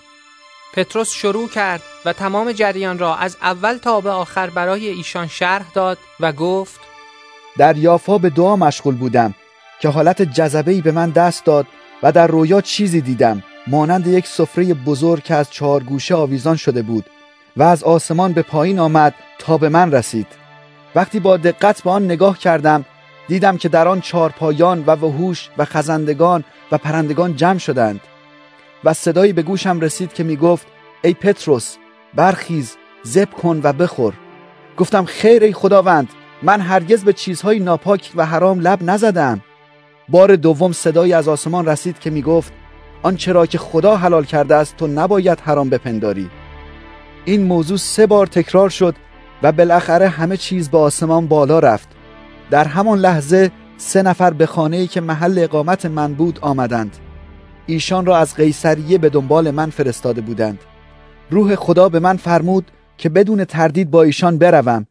این شش برادر هم به همراه من آمدند و به خانه آن شخص وارد شدیم. او برای ما تعریف کرد که چطور در خانه خود فرشته ای را دیده که ایستاده و به او گفته است کسی را به یافا بفرست و شمعون ملقب به پتروس را بیاور. و او آن پیامی را که باعث نجات تو و تمامی اهل خانت خواهد شد به تو خواهد رسانید. من در آنجا هنوز مطالب زیادی نگفته بودم که روح القدس بر آنها نازل شد. به همان طریقی که در ابتدا به خود ما نازل شده بود. و آنگاه به خاطر آوردم که خداوند فرموده بود یحیی با آب تعمید می‌داد اما شما با روح القدس تعمید خواهید یافت.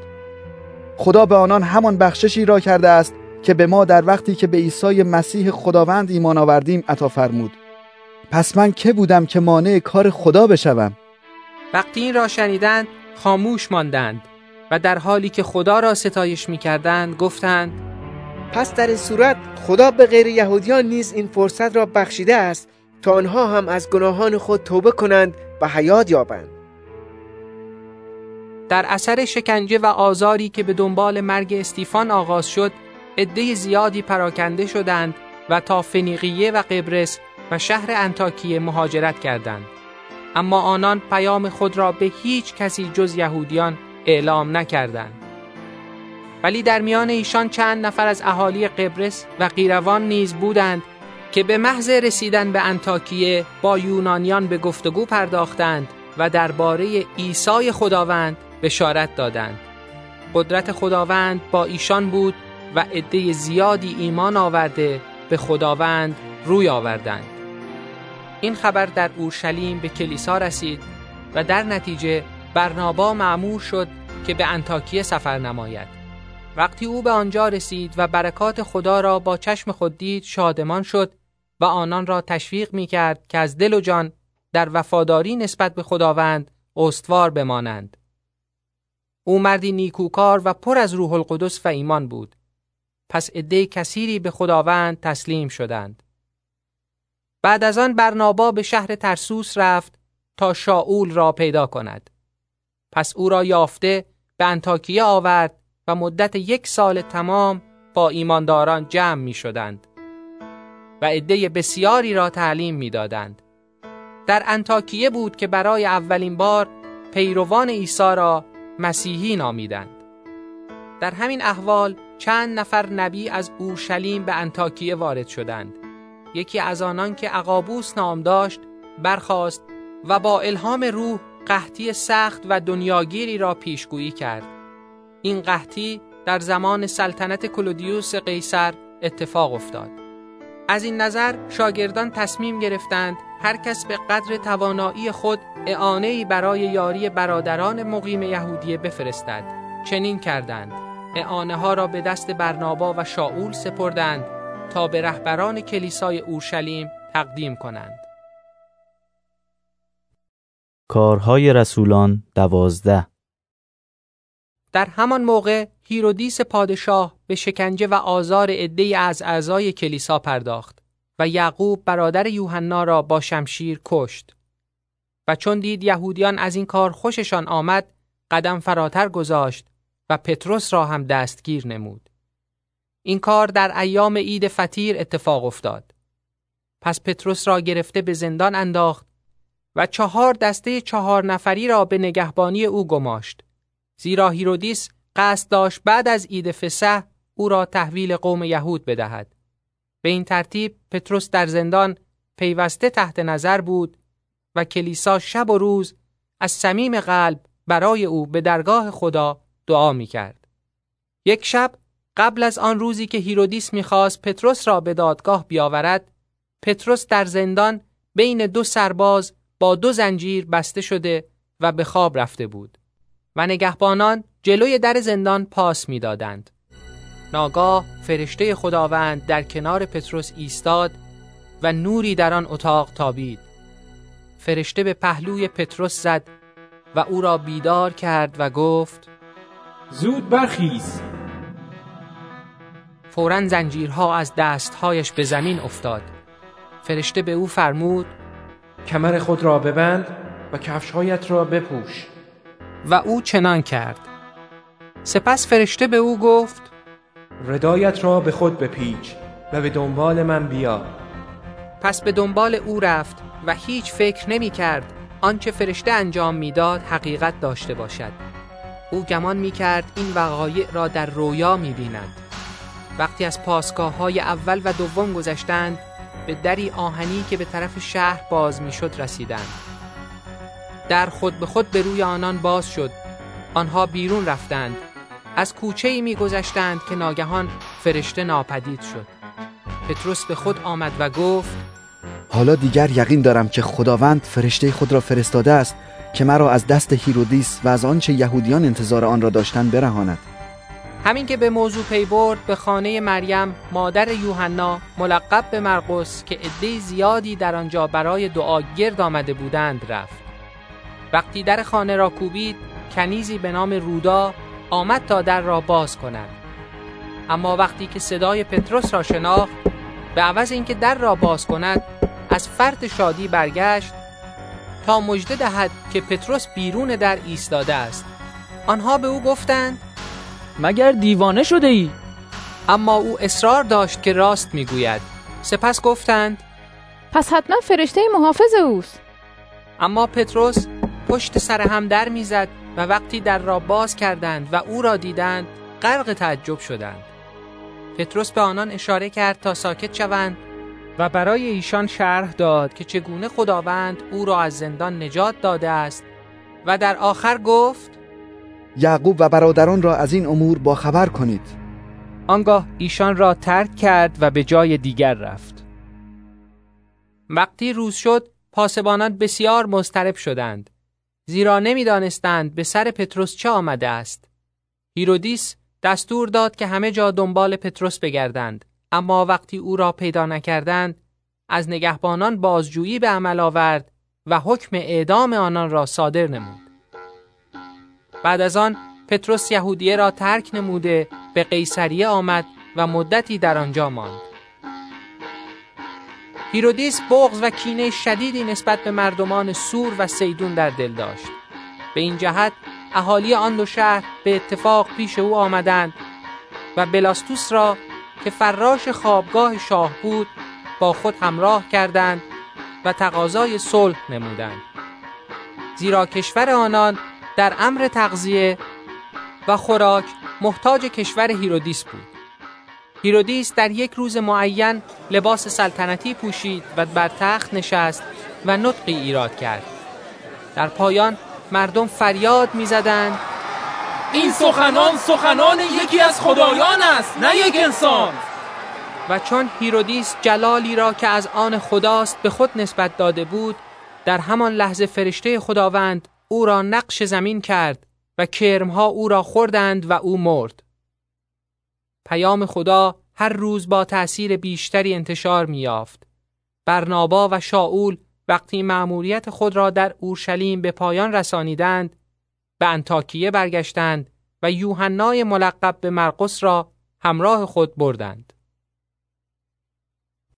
کارهای رسولان سیزده در آن زمان در کلیسای انتاکیه عده‌ای نبی و معلم از قبیل برنابا و شمعون ملقب به نیجر و لوکیوس قیروانی و مناهم که با هیرودیس پادشاه بزرگ شده بود و شاول حضور داشتند. یک روز که آنها روزه‌دار و مشغول عبادت خداوند بودند، روح القدس به ایشان فرمود برنابا و شاول را مأمور انجام آن کاری که من برای آنها مقرر کردم بنمایید.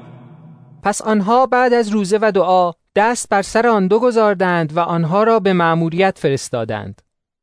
این دو نفر که فرستادگان روح القدس بودند به بندر سلوکیه رفتند و از آنجا از راه دریا به قبرس آمدند و وارد شهر سلامیس شدند و در کنیسه های یهودیان کلام خدا را منتشر می ساختند و یوحنا که مرقس لقب داشت دستیار ایشان بود. آنها تمام جزیره قبرس را طی کردند تا به شهر پافس رسیدند. در آنجا به یک جادوگر یهودی که نبی دروغین بود و بر یشوع نام داشت برخوردند. او از ملازمین سرگیوس پولس فرماندار قبرس که مردی هوشمند بود به شمار می آمد. فرماندار برنابا و شاول را به حضور خود احضار نمود زیرا می‌خواست کلام خدا را از آنها بشنود اما آن جادوگر که نام یونانی او علیما بود با آنان مخالفت می کرد و سعی داشت فرماندار را از ایمان آوردن باز دارد در این هنگام شاول که به نام پولس معروف شده بود پر از روح القدس شده به آن مرد چشم دوخت و گفت ای فرزند شیطان ای دشمن تمام نیکی ها ای منبع نیرنگ و تبهکاری آیا از منحرف ساختن مردم از راه راست خداوند دست بر نمی داری؟ حالا ببین دست خدا تو را خواهد زد و نابینا خواهی شد و تا مدتی نور آفتاب را نخواهی دید در همان وقت دنیا در نظر علیما تیره و تار شد و کورکورانه به این طرف و آن طرف میگشت تا شخصی را برای راهنمایی خود پیدا کند. فرماندار که این جریان را دید ایمان آورد زیرا از تعالیم خداوند سخت متحیر شده بود. پولس و همراهان او پافس را ترک کردند و از راه دریا به پرجه پنفیلیه آمدند. یوحنای مرقس از آنان جدا شد و به اورشلیم بازگشت. ایشان از پرجه گذشته به شهر انتاکیه که یکی از شهرهای استان پیسیدیه است آمدند. در روز سبت به کنیسه وارد شدند و نشستند. بعد از قرائت تورات و کتاب انبیا رؤسای کنیسه پیش ایشان فرستادند و گفتند ای برادران چنانچه پیام تشویق کننده ای برای این قوم دارید بفرمایید.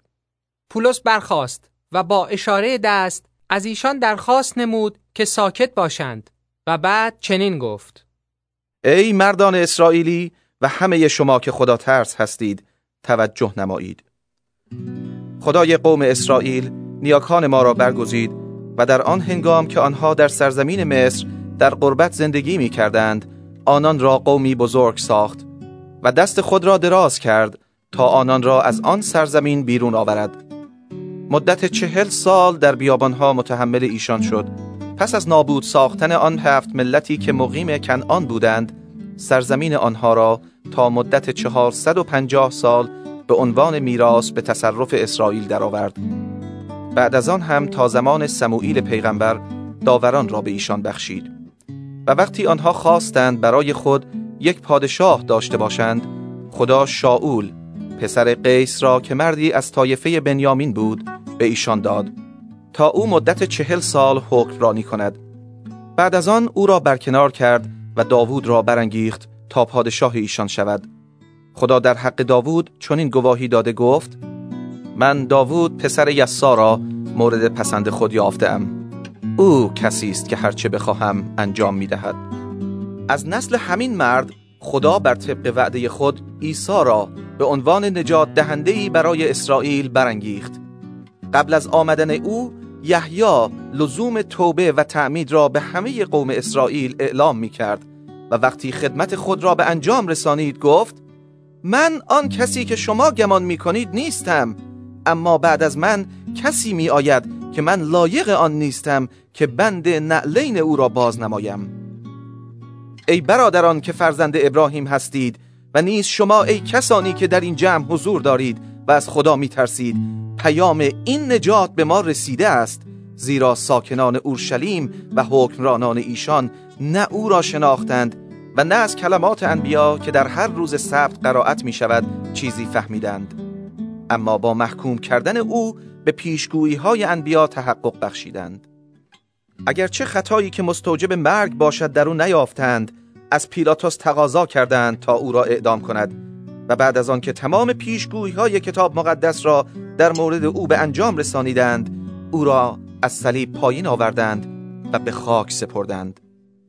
اما خدا او را پس از مرگ زنده گردانید و کسانی که در سفر از جلیل به اورشلیم همراه او بودند روزهای زیادی او را دیدند و همکنون در برابر قوم شاهدان او می باشند ما در حضور شما مجده آن وعده ای را که خدا به پدران ما داد اعلام می کنیم که خدا برای ما که فرزندان آنان هستیم با رستاخیز عیسی به آن وعده وفا کرده است چنان که در مزمور دوم آمده است.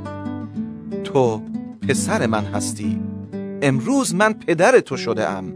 باز هم در خصوص رستاخیز او از مردگان و اینکه دیگر او فساد را نخواهد دید خدا چنین فرمود. من آن برکات مقدس و قابل اطمینانی را که به داوود وعده داده ام به تو خواهم بخشید. و در جای دیگر میفرماید تو به این رضا نخواهی داد که بنده امین تو فساد را ببیند. و اما داوود که در روزگار خود طبق اراده خدا خدمت کرده بود درگذشت و به پدران خود ملحق شد و فساد را دید. اما آن کسی که خدا او را زنده گردانید هرگز فساد را ندید. ای برادران شما باید بدانید که مجده آمرزش گناهان به وسیله عیسی به شما اعلام شده است. شما باید بدانید که هر کس به او ایمان آورد از تمام گناهانی که شریعت موسی نتوانست او را آزاد نماید آزاد خواهد شد. پس مواظب باشید که این گفته انبیا در مورد شما صادق نباشد که میفرماید ای استهزا کنندگان توجه کنید حیران شوید و نابود گردید زیرا در روزگار شما کاری خواهم کرد که حتی اگر کسی آن را برایتان بیان کند باور نخواهید کرد. در موقع خروج از کنیسه مردم از آنها تقاضا کردند که هفته بعد نیز درباره این امور برای ایشان سخن بگویند و وقتی مجلس تمام شد بسیاری از یهودیان و آنها که به یهودیت گرویده بودند به دنبال پولس و برنابا به راه افتادند.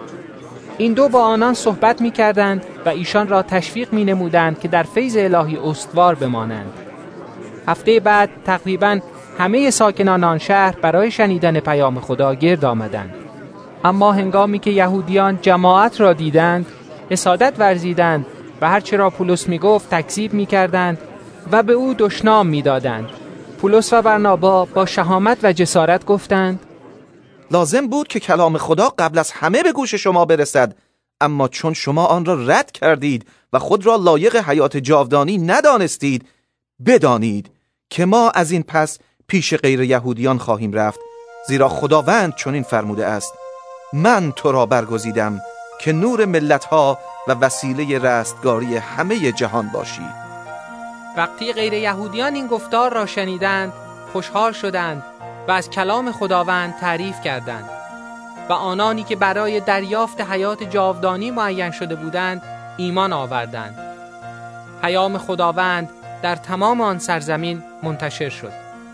اما یهودیان زنان متنفذی که به یهودیت گرویده بودند و بزرگان شهر را بر ضد پولس و برنابا تحریک نمودند. پس آنان را آزار رسانیده از آن ناحیه بیرون کردند. اما آن دو به عنوان اعتراض خاک آن شهر را از پاهای خود پاک کردند و به شهر قونیه رفتند و شاگردان در انتاکیه پر از شادی و روح القدس گردیدند. کارهای رسولان چهارده. در شهر قونیه نیز پولس و برنابا به کنیسه یهود وارد شدند و چنان صحبت کردند که گروه عظیمی از یهودیان و یونانیان ایمان آوردند اما یهودیانی که ایمان نیاورده بودند غیر یهودیان را تحریک کردند و افکار آنان را نسبت به این برادران منحرف ساختند آن دو مدت زیادی در آن شهر ماندند و بدون ترس درباره خداوند سخن می گفتند. خداوند نیز با اعطای قدرت به آنها برای انجام آیات و معجزات پیام فیض بخش خود را تصدیق می‌فرمود. اما بین مردم شهر دو دستگی افتاد. عده‌ای طرفدار یهودیان شدند و عده‌ای جانب رسولان را گرفتند. در این وقت یهودیان و غیر یهودیان با همدستی اولیای امور تصمیم گرفته بودند به رسولان آزار برسانند و آنان را سنگسار نمایند. به محض اینکه رسولان از این موضوع آگاه شدند به سوی شهرهای لیکاونیه یعنی لستره و دربه و نواحی مجاور فرار کردند و در آنجا به بشارت نجات ادامه دادند.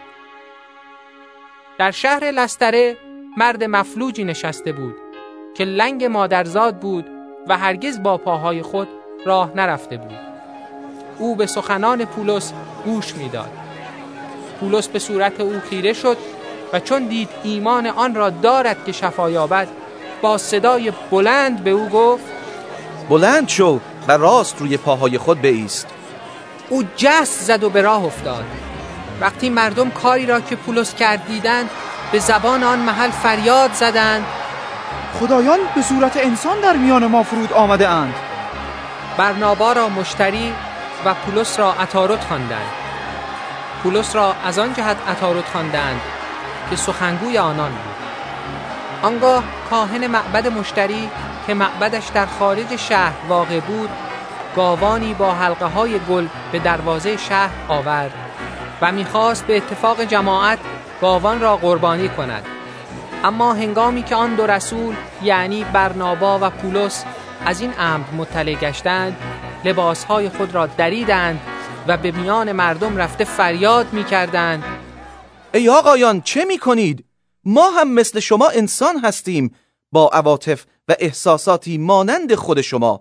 ما برای شما مجده ای داریم که از این اعمال بیهوده بازگردید و به خدای زنده ای که آسمان و زمین و دریا و آنچه را که در آنهاست آفریده است روی آورید.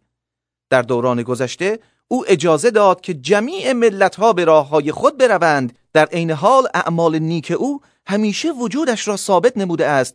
او به شما از آسمان باران و محصول به موقع عطا می کند به شما غذا می دهد و دلهایتان را از شادمانی پر می سازد رسولان با این سخنان به سختی توانستند مردم را از قربانی کردن برای ایشان باز دارند. در این هنگام یهودیان از انتاکیه و قونیه رسیدند و مردم را با خود متحد ساخته و پولس را سنگسار کردند و به گمان اینکه مرده است او را از شهر بیرون کشیدند. اما وقتی شاگردان دور او جمع شدند او برخاست و به داخل شهر آمد و روز بعد به اتفاق برنابا به دربه عزیمت کرد. پس از اینکه در آن شهر هم بشارت دادند و پیروان بسیاری یافتند به لستره و قونیه و انتاکیه بازگشتند و در بین راه شاگردان را تقویت می کردند و آنان را تشویق می نمودند که در ایمان خود پایدار بمانند و به آنان می گفتند برای داخل شدن به پادشاهی خدا ما باید از راه های بسیار سختی بگذریم. در هر یک از کلیساها مشایخی را تعیین کردند و با نیایش و روزه ایشان را به دست آن خداوندی که به او گرویده بودند سپردند. سپس از سرزمین پیسیدیه گذشتند و به سرزمین پنفیلیه رسیدند. وقتی پیام را در پرجه هم اعلام کردند به اتالیه وارد شدند و از آنجا با کشتی به سوی انتاکیه رفتند. یعنی همان جایی که به خاطر خدمتی که انجام داده بودند به فیض الهی سپرده شده بودند.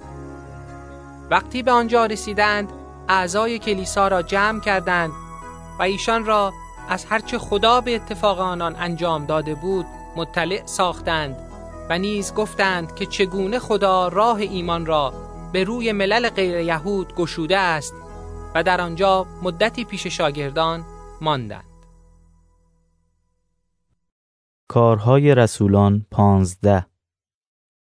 ای از یهودیه به انتاکیا آمده بودند و برادران را تعلیم داده می گفتند تا طبق سنت موسی ختنه نشوید نجات یافتن برایتان محال است پس از مناظره و مباحثه بسیار بین آنان از یک طرف پولس و برنابا از طرف دیگر قرار بر این شد که پولس و برنابا و چند نفر دیگر برای تحقیق در اطراف این مسئله به اورشلیم پیش رسولان و رهبران کلیسا بروند.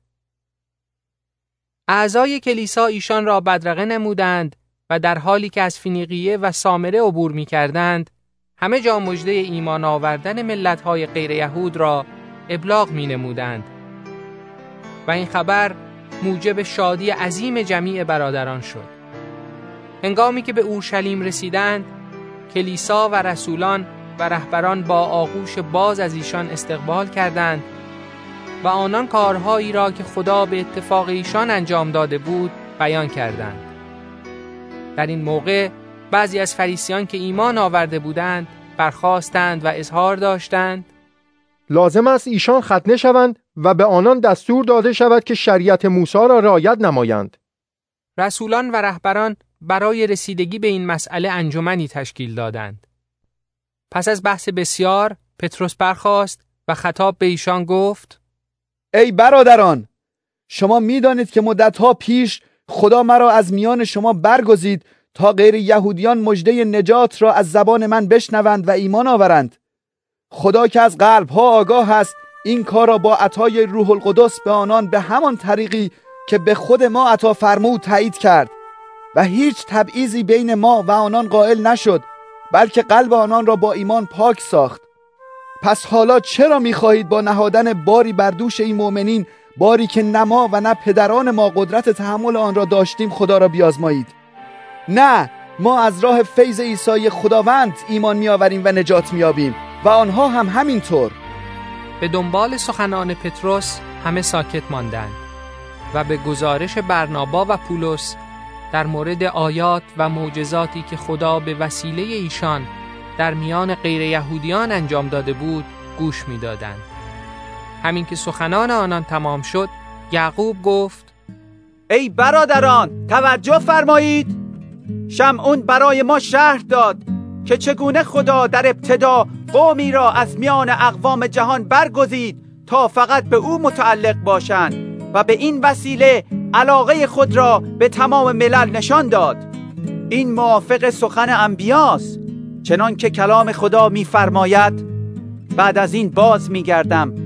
و مسکن ویران داوود را از نو بنا می کنم و خرابی های آن را بار دیگر آباد می گردانم و آن را برپا خواهم کرد تا بقیه بنی نوع بشر طالب خداوند گردند یعنی جمیع مللی که نام خود را بر آنها نهادم این است آنچه خداوند می‌گوید. خداوندی که این چیزها را از قدیم الایام آشکار کرده است.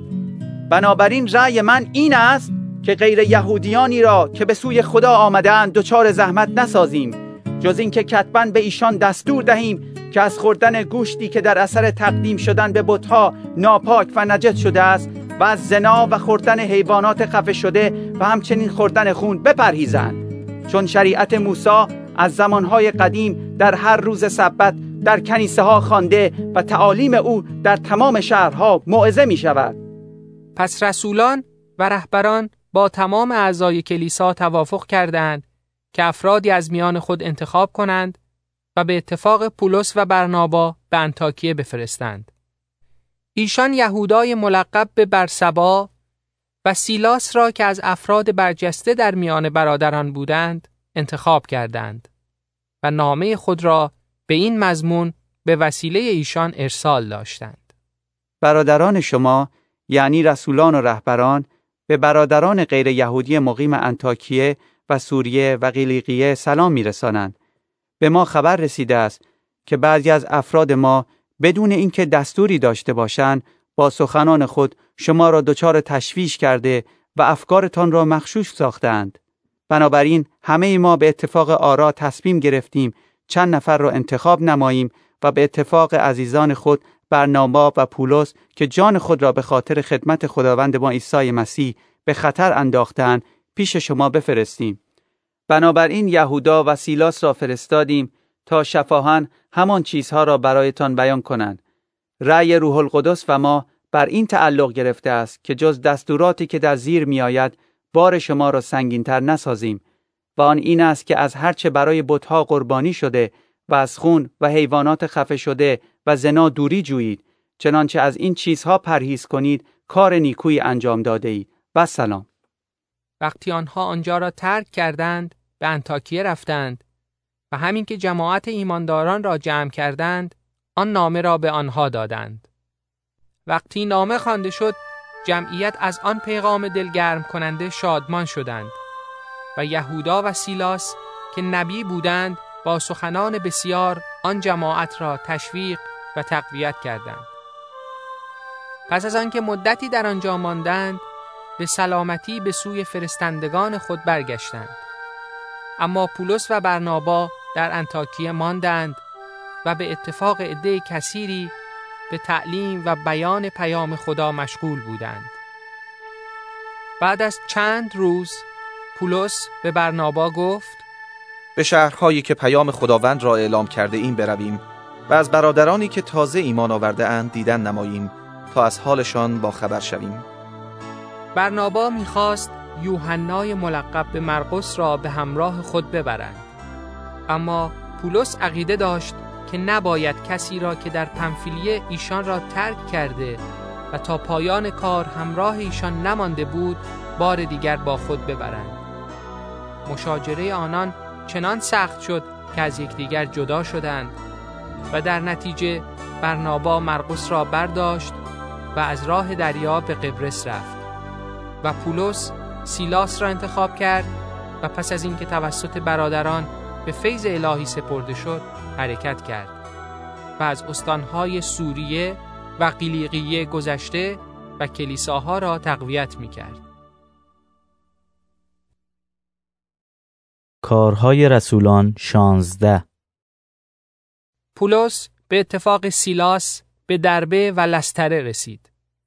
در شهر لستره یکی از شاگردان به نام تیموتائوس زندگی می کرد که مادرش مسیحی یهودی نژاد و پدرش یونانی بود. برادران ساکن لستره و قونیه از او تعریف می کردند و پولس میل داشت او را همراه خود ببرد. پس به خاطر یهودیان آن دیار تیموتائوس را ختنه نمود زیرا همه می دانستند که پدرش یونانی بود. آنان همچنان که شهر به شهر می گشتند تصمیماتی را که رسولان و رهبران در اورشلیم گرفته بودند به ایمانداران می سپردند تا بر طبق آن عمل کنند. از این رو کلیساها در ایمان تقویت می یافتند و روز به روز به تعدادشان افزوده می شد. وقتی آنها از استان فریجیه و استان قلاتیه می گذشتند روح القدس مانع شد که پیام خدا را به استان آسیا ابلاغ نمایند و وقتی به سرحد میسیه رسیدند سعی داشتند به استان بطینیه بروند اما روح عیسی به ایشان اجازه نداد بنابراین از میسیه گذشتند و به شهر ترواس آمدند در همان شب پولس در رویا دید که شخصی مقدونی ایستاده بود و با التماس به او می گفت به مقدونی بیا و ما را یاری کن. به محض اینکه پولس این رویا را دید ما عازم مقدونیه شدیم. زیرا شکی نداشتیم که خدا ما را خوانده بود که به ایشان نیز بشارت دهیم. در ترواس سوار کشتی شدیم و یک سر به جزیره ساموتراکی رفتیم و روز بعد رهسپار نیاپولیس شدیم از آنجا به فیلیپی که یک مستعمره رومی و شهری در بخش اول استان مقدونیه است رفتیم. در این شهر چند روزی اقامت کردیم. روز سبت از دروازه شهر خارج شدیم و به کنار رودخانه ای که گمان می کردیم محل دعای یهودیان باشد رفتیم. در آنجا نشستیم و با زنانی که جمع شده بودند صحبت کردیم. یکی از شنوندگان ما زنی بود به نام لیدیه که پارچه های ارغوانی می فروخت. او از اهالی شهر تیاتیرا و زنی یکتاپرست بود. خداوند قلب او را باز کرد تا تعلیم پولس را بپذیرد و هنگامی که او و خانوادهش تعمید گرفتند با خواهش و تمنا به ما گفت اگر مرا نسبت به خداوند یک مؤمن حقیقی می‌دانید بیایید و در منزل من بمانید و آنقدر اصرار کرد که ما رفتیم. یک روز که به محل دعا می رفتیم به کنیزی برخورد کردیم که روح فالگیری و غیبگویی داشت و از این راه منافع سرشاری نصیب اربابان خود کرده بود. او به دنبال ما و پولس افتاد و فریاد می کرد. اینان غلامان خدای متعالند و راه رستگاری را به شما اعلام می نمایند. چند روز کارش همین بود تا سرانجام حوصله پولس سر آمده. به سوی او برگشت و به آن روح گفت به نام عیسی مسیح به تو فرمان می‌دهم از او خارج شو. و در همان لحظه از او خارج شد. همین که اربابان کنیز دیدند امید منافع خود را از دست دادهاند پولس و سیلاس را گرفتند و کشان کشان به میدان شهر پیش بزرگان شهر بردند. وقتی آنان را پیش معمورین رومی آوردند گفتند این مردان که یهودی هستند شهر ما را به هم میریزند. ایشان رسومی را تبلیغ می کنند که قبول آنها و عمل کردن به آنها برای ما رومیان جایز نیست. مردم نیز در این حمله به آنان پیوستند و معمورین لباسهای آنان را درآوردند و دستور دادند آنان را چوب بزنند. بعد از کتک زیاد آنها را به زندان انداختند و به زندانبان دستور اکید دادند که ایشان را با دقت تمام تحت نظر بگیرد. با این دستور زندانبان آنان را در زندان داخلی محبوس کرد و پاهای ایشان را در کنده و زنجیر گذاشت. نزدیکی های نصف شب پولس و سیلاس به دعا مشغول بودند و به درگاه خدا سرودهای حمد میخواندند و زندانیان دیگر گوش می‌دادند که ناگهان زلزله شدیدی رخ داد به طوری که زندان را از بنیاد به لرزه درآورد. تمام درهای زندان در همان لحظه باز شد و همه زنجیرها به زمین افتادند. وقتی زندانبان بیدار شد و درهای زندان را بازدید شمشیر خود را کشید و چیزی نمانده بود که خود را بکشد. چون تصور می‌کرد زندانیان فرار کردند. اما پولس به صدای بلند گفت به خود آسیبی نرسان. همه ما اینجا هستیم. زندانبان چراغی خواست و سراسیمه وارد اتاق شد و در حالی که از ترس میلرزید پیش پاهای پولس و سیلاس به زمین افتاد. سپس آنان را بیرون آورد و گفت ای آقایان من چه باید بکنم که نجات یابم؟ پاسخ دادند به عیسی خداوند ایمان آور که تو با اهل خانه ات نجات خواهی یافت. آنگاه پیام خداوند را به او و جمیع اهل خانهش رسانیدند. درست در همان موقع شب زندانبان آنان را بیرون آورد و زخمهایشان را شستشو نمود و بیدرنگ او و خانوادهش تعمید گرفتند.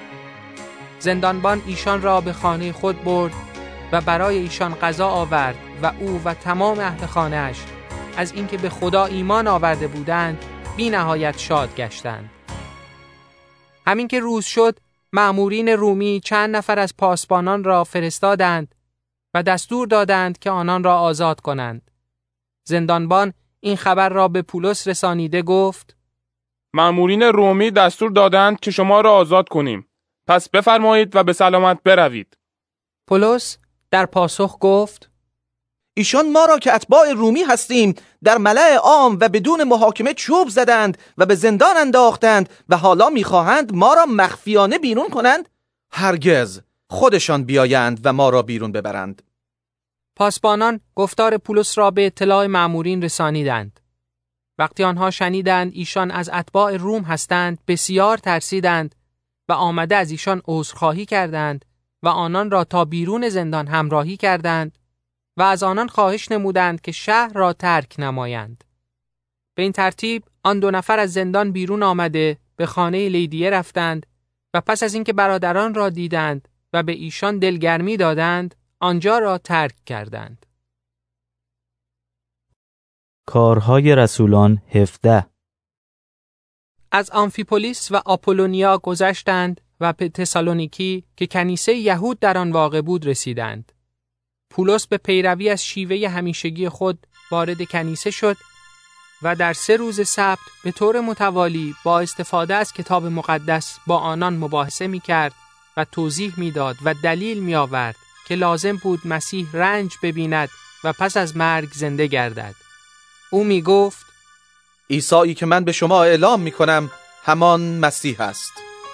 عده از آنان و همچنین گروه کثیری از یونانیان یکتاپرست و زنان دولتمند متقاعد شدند و به پولس و سیلاس گرویدند اما یهودیان در آتش حسد میسوختند آنان عدهای از ارازل و اوباش بازاری را گرد آورده دستهای به راه انداختند و هیاهویی در شهر به پا کرده به خانه یاسون هجوم بردند تا پولس و سیلاس را به میان جمعیت بیاورند. وقتی آنان را نیافتند یاسون و عدهای از برادران را پیش انجمن شهر کشیدند و فریاد می‌کردند این کسانی که دنیا را به هم ریختند حالا به اینجا آمدند. و یاسون آنان را به خانه خود برده است. اینها همه برخلاف احکام قیصر عمل می کنند و ادعا دارند پادشاه دیگری به نام عیسی وجود دارد. با شنیدن این جمله جمعیت و انجمن شهر به شدت به هیجان آمدند. ولی به هر حال یاسون و دیگران را در مقابل دریافت وجه زمان آزاد کردند. به محض اینکه هوا تاریک شد برادران پولس و سیلاس را به بیریه روانه کردند و وقتی به آنجا رسیدند به کنیسه یهود رفتند.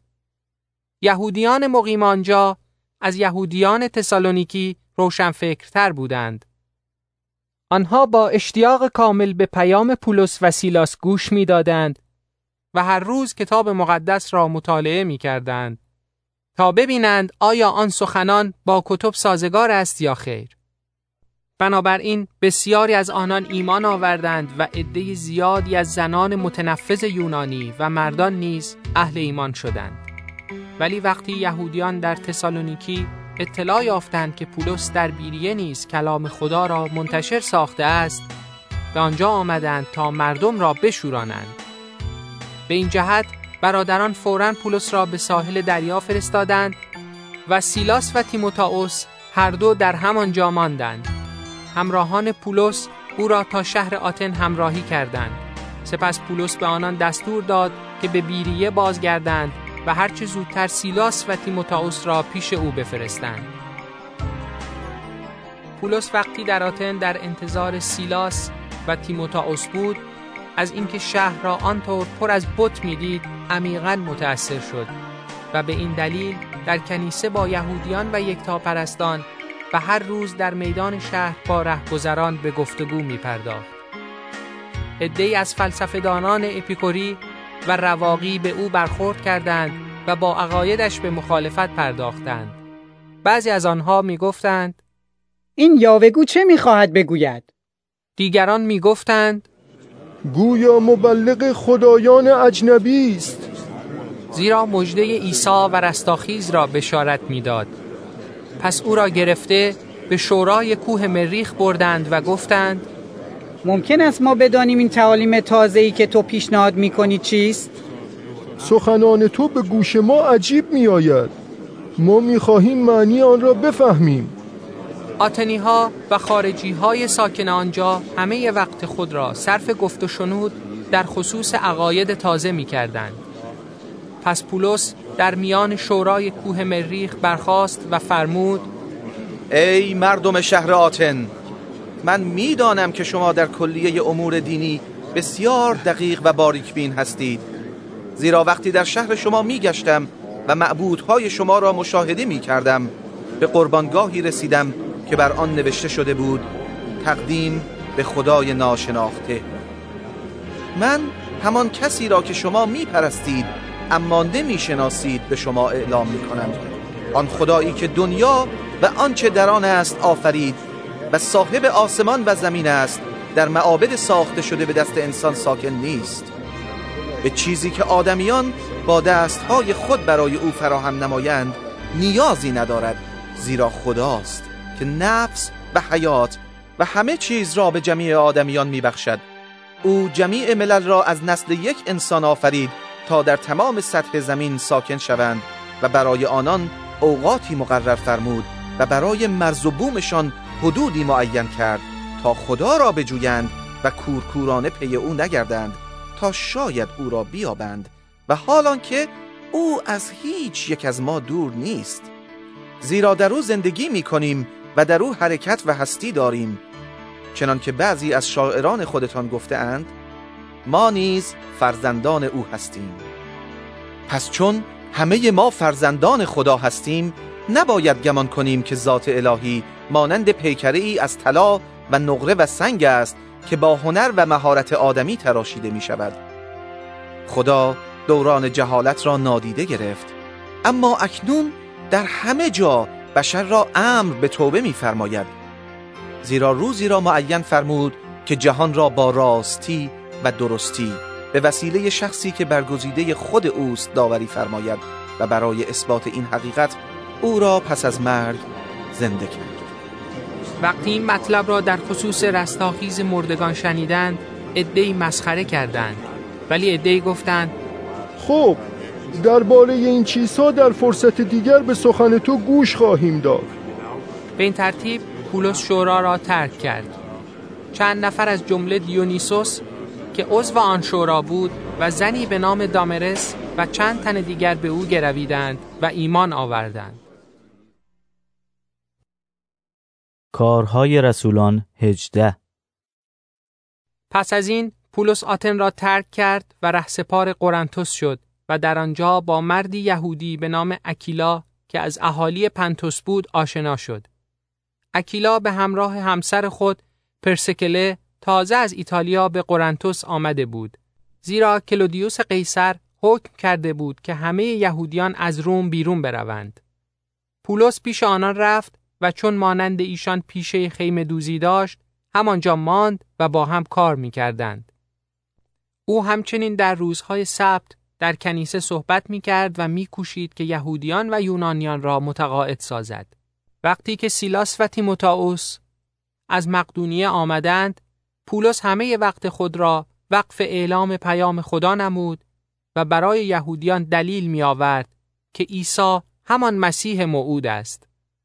و اما چون عدهای از یهودیان با او مخالفت و نسبت به او بد زبانی می نمودند، او دامن ردای خود را تکان داد و به ایشان گفت خون شما به گردن خودتان است من از آن مبرا هستم و از این پس پیش غیر یهودیان خواهم رفت پس آنان را ترک کرد و برای اقامت به خانه یک غیر یهودی به نام تیتوس یوستوس که مردی یکتا پرست بود رفت.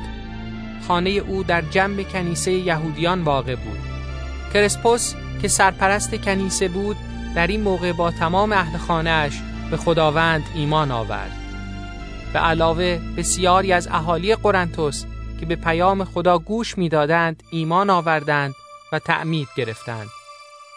یک شب خداوند در رویا به پولس گفت هیچ واهمه ای نداشته باش به تعالیم خود ادامه بده و دست از کار بر ندار زیرا من با تو هستم و هیچ کس قادر نخواهد بود به تو آزاری برساند و در این شهر افراد بسیاری هستند که متعلق به من می باشند.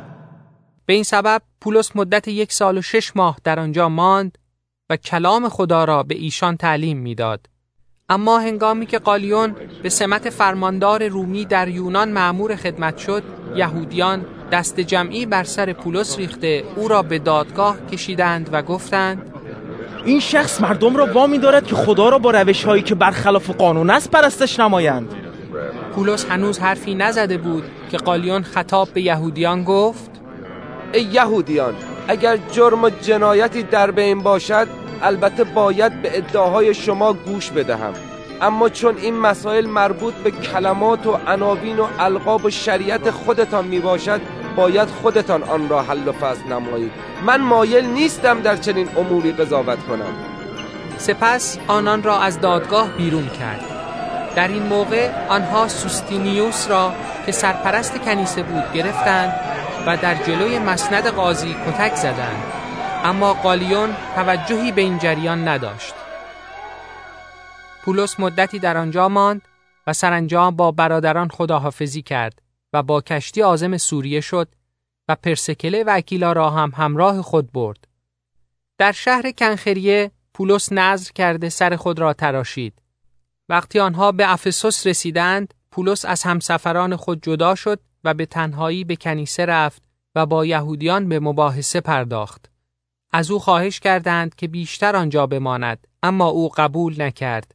او از ایشان خداحافظی کرد و گفت: اگر خدا بخواهد باز پیش شما برمیگردم و افسوس را ترک کرد وقتی به ساحل قیصریه رسید به اورشلیم رفت و پس از سلام و احوال پرسی با اهل کلیسا به طرف انتاکیه حرکت کرد پس از اینکه مدتی در آنجا اقامت کرد بار دیگر به راه افتاد و در سرزمین های قلاطیه و فریجیه می گشت و شاگردان را تقویت می کرد. در این هنگام مردی یهودی به نام آپولوس که متولد اسکندریه بود به افسوس آمد. او ناطقی فسیح و به کتاب مقدس وارد بود و در طریق خداوند تربیت یافته و پر از شور و شوق روحانی بود. او حقایق زندگانی عیسی را به درستی تعلیم می‌داد. اگرچه فقط از تعمید یحیی آگاهی داشت. او در کنیسه بدون ترس و واهمه شروع به سخن گفتن کرد و در آنجا بود که پرسکله و اکیلا سخنان او را شنیدند و او را پیش خود آوردند و طریقه الهی را با تفصیل بیشتری برایش شرح دادند وقتی می‌خواست به یونان سفر کند برادران از او حمایت کردند و به ایمانداران در آن سرزمین نوشتند که با گرمی از او استقبال نمایند و او از موقع ورود خود به آنجا به کسانی که از راه فیض الهی ایمان آورده بودند یاری بسیار نمود زیرا در مقابل همه با کوشش بسیار بی اساس بودن ادعاهای یهودیان را ثابت می کرد و با استفاده از کتاب مقدس دلیل می آورد که عیسی همان مسیح موعود است. کارهای رسولان 19 در آن زمان که آپولوس در شهر قرنتوس بود، پولس در نواحی داخلی آن استان مسافرت می کرد تا به افسوس رسید و در آنجا با تعدادی شاگرد برخورد کرد. از آنان پرسید آیا وقتی ایمان آوردید روح القدس را یافتید؟ آنها در پاسخ گفتند خیر ما حتی خبر هم نداشتیم که روح القدسی وجود دارد. پولس به ایشان گفت پس چه نوع تعمیدی گرفتید؟ گفتند تعمید یحیی. پولس فرمود تعمیدی که یحیی می‌داد نشانه توبه بود و در ضمن به مردم می گفت که به آن شخصی که بعد از او می آید یعنی به عیسی ایمان بیاورند. وقتی آنها این را شنیدند به نام عیسی خداوند تعمید گرفتند و هنگامی که پولس بر سر آنان دست نهاد روح القدس بر آنان نازل شد و به زبانها صحبت کرده و نبوت می نمودند. این مردان جمعا در حدود دوازده نفر بودند. پولس به کنیسه رفت و مدت سه ماه در آن شهر با شهامت تمام صحبت می کرد و با استدلال گفتگو می نمود و می کوشید که شنوندگان را در مورد پادشاهی خدا متقاعد سازد. اما عدهای از آنان سنگدل بودند و ایمان نمی آوردند و برعکس از طریقه الهی پیش مردم بدگویی می کردند. بنابراین پولس از آنان کنارگیری کرد و شاگردان را به جای دیگری برد و همه روزه در تالار سخنرانی تیرانوس مجلس بحث برپا می کرد. این برنامه به مدت دو سال ادامه داشت و نتیجه آن این شد که جمیع ساکنان استان آسیا اعم از یهودی و یونانی پیام خداوند را شنیدند. خدا به دست پولس معجزات بزرگ نشان می‌داد به طوری که مردم دستمالها و پیشبندهایی را که با بدن پولس تماس یافته بود می بردند و بر بدن مریضان می گذاشتند و آنان از امراض خود خلاص می شدند و ارواح ناپاک از آنان خارج می گشت. اما در این زمان عده از جنگیران دورگرد یهودی در صدد برآمدند که با ذکر نام عیسی خداوند ارواح ناپاک را اخراج نمایند. آنان چنین می گفتند تو را به عیسایی که پولس بشارت می دهد قسم می دهیم و هفت نفر از پسران شخصی به نام اسکیوا که یکی از سران کاهنان بود این روش را به کار می بردند. اما روح پلید پاسخ داد من عیسی را می شناسم و درباره پولس اطلاع دارم اما شما چه کارید؟ مردی که روح پلید داشت با چنان قدرتی به آنان حمله کرد که همه مغلوب شدند و برهنه و زخمی از آن خانه فرار کردند. این موضوع به گوش همه ساکنان افسوس اعم از یهودی و یونانی رسید و همه را به وحشت انداخت و نام عیسی خداوند در میان ایشان بیشتر مورد احترام قرار گرفت. عده زیادی از کسانی که ایمان آورده بودند پیش آمدند و اعتراف کردند که قبل از آن به جادوگری مشغول بودند. و عده کثیری از ساهران کتب جادوگری خود را جمع کردند و پیش مردم سوزانیدند. کتابها را که قیمت گذاشتند معلوم شد که ارزش آنها برابر پنجاه هزار سکه نقره بود. به این ترتیب کلام خداوند منتشر می‌شد و قدرت بیشتری مییافت پس از این وقایع پولس تصمیم گرفت که از مقدونیه و یونان دیدن نماید و از آنجا به اورشلیم برود. او گفت بعد از رفتن به آنجا شهر روم را هم باید ببینم. پس دو نفر از دستیاران خود یعنی تیموتائوس و ارستوس را به مقدونیه فرستاد و خود او مدت بیشتری در استان آسیا اقامت نمود. در این ایام سر و صدای زیادی درباره این طریقه در افسوس بلند شد. در آنجا شخصی بود به نام دیمیتریوس نقره‌ساز که تصاویر نقره‌ای از بتکده آرتمیس دیانا می ساخت و به این وسیله برای صنعتگران شغل خوب و مفیدی فراهم ساخته بود. پس او انجمنی مرکب از آنان و همچنین صاحبان حرفه های مشابه تشکیل داد و خطاب به ایشان گفت ای آقایان می‌دانید که سعادت زندگی ما وابسته به این صنعت است و به طوری که می‌بینید و میشنوید این پولس با تبلیغات خود نه فقط در شهر ما افسوس بلکه تقریبا در سرتاسر سر استان آسیا عده فراوانی را به طرف خود کشیده و منحرف ساخته است. و می‌گوید که چیزهای ساخته شده به دست انسان به هیچ وجه خدایان نیستند. پس خطر تنها در این نیست که شغل ما از اعتبار بیفتد بلکه این خطر هم هست که معبد الهه بزرگ ما آرتمیس بیارزش گردد و طولی نخواهد کشید که عظمت خود الهه که مورد پرستش تمام مردم استان آسیا و سراسر جهان است از بین برود. وقتی آنها این را شنیدند غضبناک گشتند و فریاد می‌زدند بزرگ است آرتمیس افسوسیان. بزرگ است آرتمیس افسوسیان. شهر به هم ریخت و مردم قایوس و آرسترخوس را که از اهالی مقدونیه و از همراهان پولس بودند دستگیر کردند و کشان کشان به تماشاخانه شهر بردند.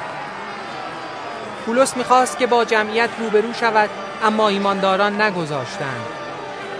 حتی عدهای از بزرگان استان آسیا که با پولس رفاقت داشتند پیش او فرستاده و اصرار کردند که در تماشاخانه شهر جان خود را به خطر نیندازد. در این میان دسته یک چیز می‌گفتند و دسته چیز دیگر. زیرا آن جماعت بسیار آشفته بود و اغلب آنان اصلا مقصود جمع شدن خود را نمی‌دانستند. اما عدهای گمان بردند اسکندر مسئول است چون یهودیان او را به جلوی جمعیت فرستاده بودند. پس او با اشاره دست از مردم خواست که ساکت باشند و سعی او این بود که در پیش آن جماعت دفاع نماید. اما وقتی مردم فهمیدند که اسکندر یهودی است همه با یک صدا به مدت دو ساعت پشت سر هم فریاد می کردند بزرگ است آرتمیس افسوسیان. بزرگ است آرتمیس افسوسیان. سرانجام شهردار مردم را ساکت کرد و گفت ای مردان افسس همه بدون استثنا می‌دانند که شهر ما افسس حافظ معبد آرتمیس بزرگ و حافظ سنگ مقدسی است که از آسمان به زمین آمده است و از آنجا که این حقایق غیر قابل انکار است صلاحتان بر این است که آرام باشید و ندانسته کاری نکنید. این مردانی که شما به عنوان متهم به اینجا آورده اید نه به معبد ما دستبرد زدند و نه نسبت به الهه ما سخن کفرآمیز گفتند. پس اگر دیمیتریوس و همکارانش ادعایی علیه کسی دارند در دادگاه ها باز است و فرمانداران رومی حاضرند. آنها می توانند در آنجا علیه یکدیگر شکایت نمایند.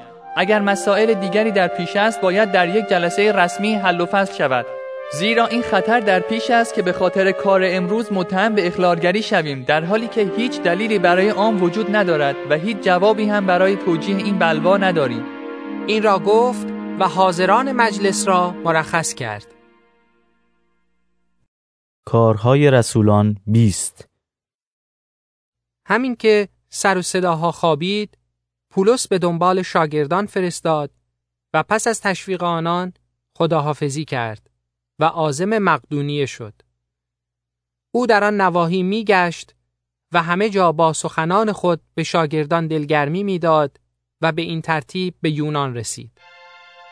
پس از سه ماه اقامت در آنجا هنگامی که خواست با کشتی به سوریه برود یهودیان علیه او توطعه چیدند. بنابراین او تصمیم گرفت از راه مقدونیه مراجعت نماید. همراهان او عبارت بودند از سوپاتروس بیریعی و آرستورخوس و سکندوس تسالونیکی و قایوس دربعی و تیموتائوس و تخیکوس و تریفیموس که از اهالی استان آسیا بودند.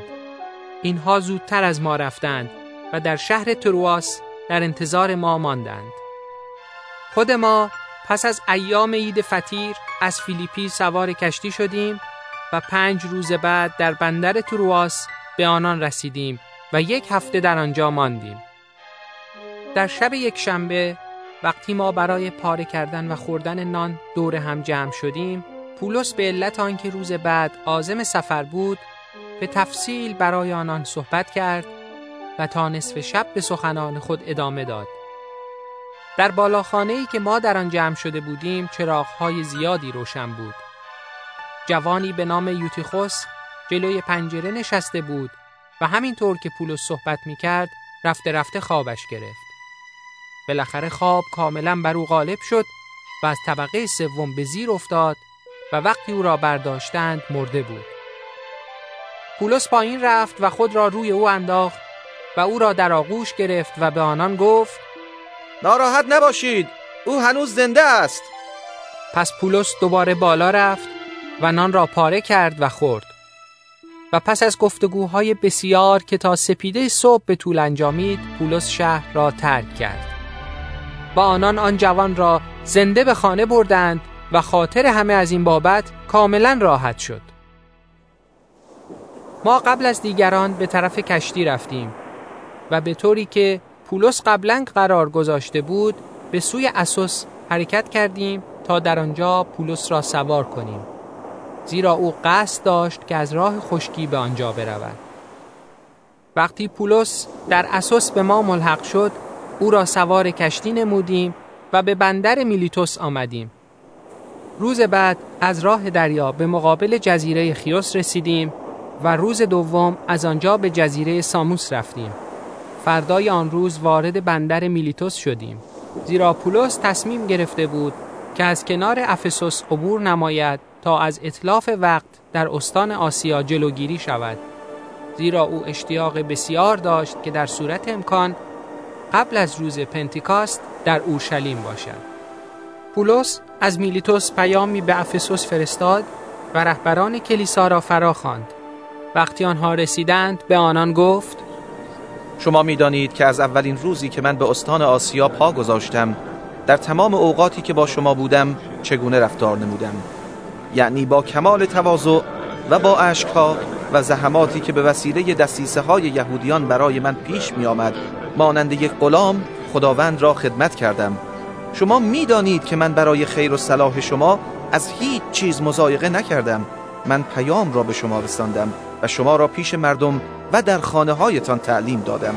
من به یهودیان و یونانیان اختار کردم که آنها باید از گناهان خود توبه کنند و به خدا روی آورند و به خداوند ما عیسی ایمان داشته باشند. اکنون در بندگی روح القدس در راه اورشلیم هستم و از آنچه به سرم خواهد آمد چیزی نمی‌دانم. جز اینکه روح القدس در هر شهر به طور آشکار مرا مطلع می سازد که حبس ها و سختی ها در انتظار من است. اما ادامه زندگی برای من آنقدر ارزش ندارد که نگران جان خود باشم. تنها آرزوی من این است که مأموریت خود را انجام دهم و خدمتی را که عیسی خداوند به من سپرده بود یعنی اعلام مجده فیض خدا به پایان رسانم. و اکنون خاطر جمع هستم که هیچ یک از شما که برای اعلام پادشاهی خدا با شما رفت آمد داشتم دیگر روی مرا نخواهد دید. بنابراین امروز به شما می‌گویم اگر کسی از شما هلاک شود من مسئول نیستم. زیرا برای اعلام جمیع مقاصد الهی به شما از هیچ کاری کوتاهی نکرده ام مواظب خود و مواظب آن گله ای باشید که روح القدس شما را به نظارت آن برگزیده است و چون شبانان کلیسایی را که خداوند با خون خود خریده است پرورش دهید. من می‌دانم که بعد از رفتن من گرگ های درنده به میان شما خواهند آمد که به گله ترحمی نخواهند کرد و حتی در میان خود شما افرادی پیدا خواهند شد که حقیقت را تغییر داده پیروانی را به دنبال خود خواهند کشید. پس آگاه باشید و فراموش نکنید که چگونه دائما مدت سه سال روز و شب شما را تعلیم دادم و برای شما اشک ریختم. اکنون شما را به خدا و کلام فیض بخش او می سپارم. کلامی که قادر است شما را بنا کند و برکاتی را که میراث مقدسان اوست به شما عطا فرماید. من به پول یا لباس کسی چشم ندوختم.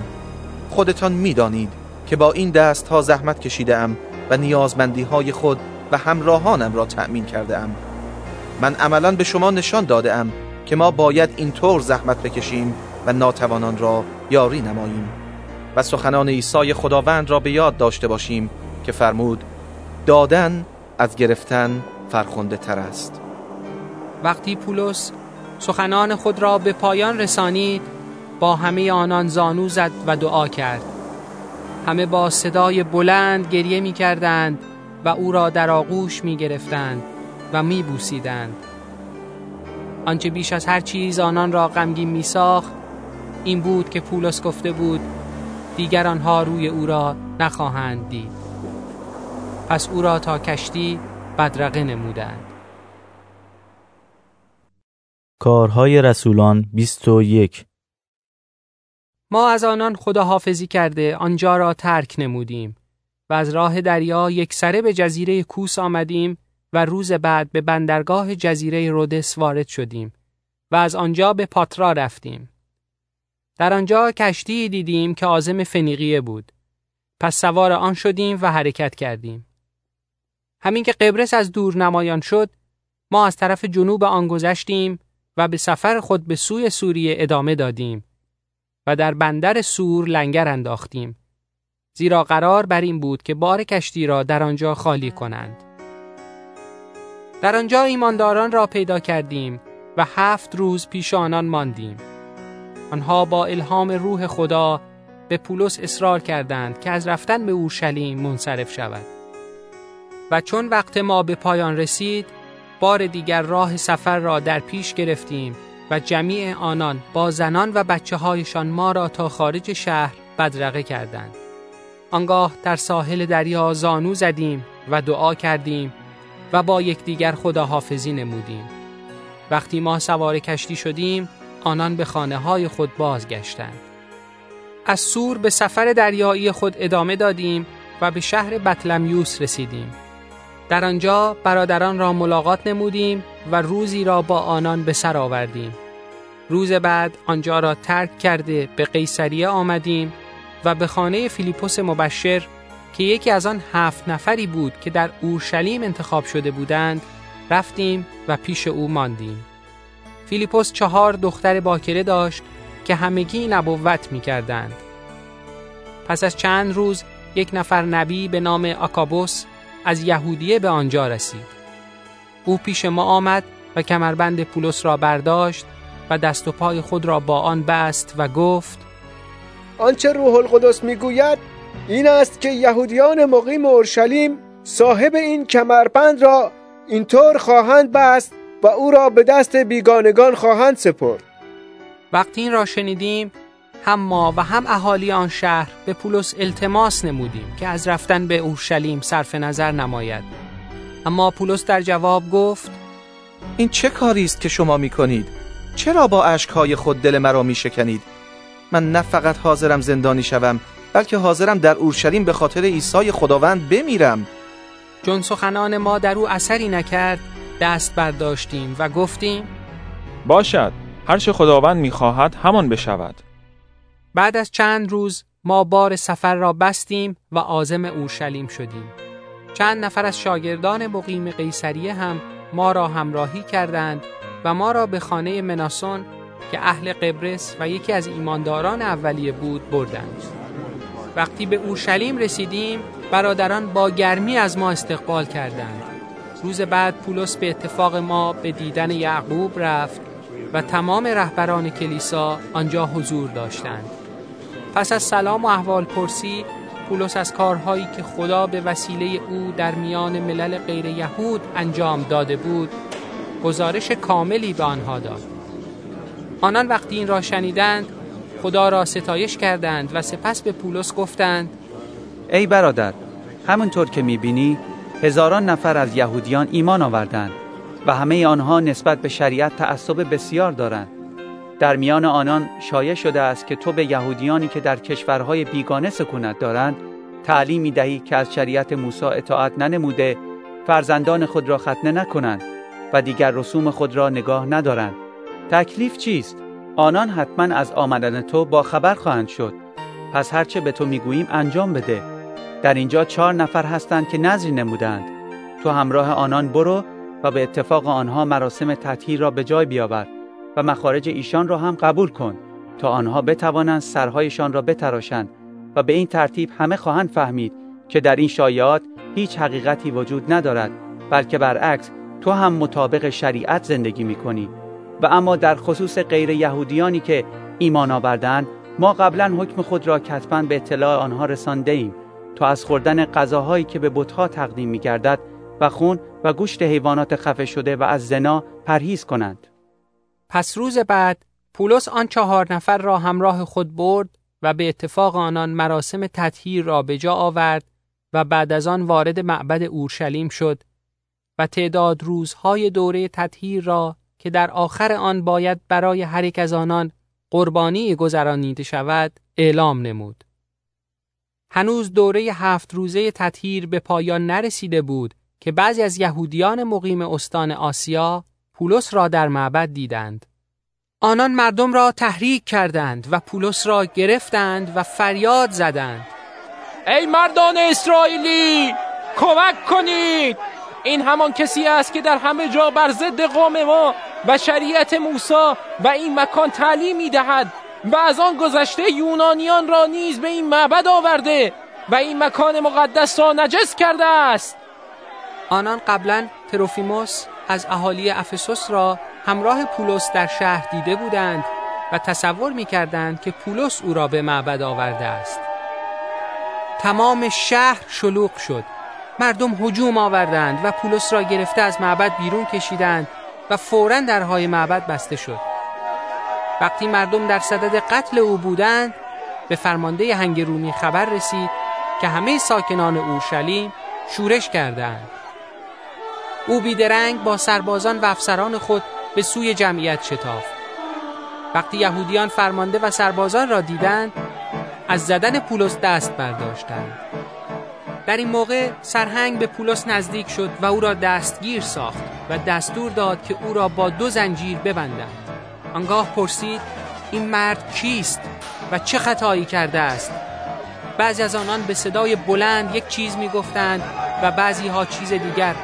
و چون به علت جنجال بسیار نتوانست از حقیقت امر مطلع شود فرمان داد که او را به سربازخانه ببرند. وقتی به پله های پادگان رسیدند سربازان به سبب خشم جماعت مجبور شدند پولس را روی شانه های خود حمل کنند زیرا مردم به دنبال آنان افتاده و دائما فریاد می‌زدند او را بکشید هنوز وارد سربازخانه نشده بودند که پولس رو به سرهنگ کرد و پرسید اجازه می دهی چیزی بگویم؟ سرهنگ پاسخ داد تو یونانی هم میدانی؟ پس تو آن مصری نیستی که چندی پیش فتنه ای برپا کرد و چهار هزار آدم کش را با خود به بیابان برد. پولس گفت من یهودی هستم. اهل شهر ترسوس قیلیقیه و طبعه یک شهر بزرگ و مهم هستم. خواهش می کنم اجازه بده تا با مردم صحبت کنم. وقتی فرمانده به او اجازه داد او بالای پله ایستاد و با بلند کردن دست خود از جمعیت خواست ساکت باشند و همین که کاملا ساکت شدند به زبان عبری خطاب به آنان چنین گفت. کارهای رسولان 22 ای برادران و پدران به دفاعی که همکنون به عرض شما میرسانم توجه فرمایید. وقتی آنها دیدند پولس به زبان عبری با ایشان صحبت می کند ساکتتر شدند و گوش دادند. پولس ادامه داد و گفت من یک نفر یهودی از اهالی ترسوس قیلیقیه هستم ولی در این شهر در خدمت قمالائیل پرورش یافتم و دقایق شریعت آبا و اجدادی خود را آموختم و همینطور که شما امروز نسبت به خدا قیور و متعصب هستید من هم بودم و تا سرحد مرگ پیروان این طریقه را آزار میرسانیدم و آنان را چه مرد و چه زن به زندان میانداختم. کاهن اعظم و تمام اعضای شورای یهود شاهد هستند زیرا ایشان نامه هایی به برادران یهودی در دمشق نوشتند و مرا به آنها معرفی کردند. پس من به طرف دمشق رفتم تا مسیحیان را دست بسته برای تنبیه به اورشلیم بیاورم. اما وقتی در راه بودم در حوالی دمشق نزدیک ظهر ناگهان نور عظیمی از آسمان به اطراف من درخشید. من به زمین افتادم و صدایی شنیدم که می گفت ای شاول! شاول چرا بر من جفا می کنی؟ پرسیدم ای خداوند تو کیستی؟ پاسخ داد من عیسی ناصری هستم که از تو جفا می بینم همراهان من دور را می دیدند اما صدای کسی را که با من صحبت می کرد نمی شنیدند من عرض کردم خداوند چه کنم؟ خداوند به من گفت برخیز و به سوی دمشق برو و در آنجا کارهایی که به تو واگذار می شود به تو گفته خواهد شد.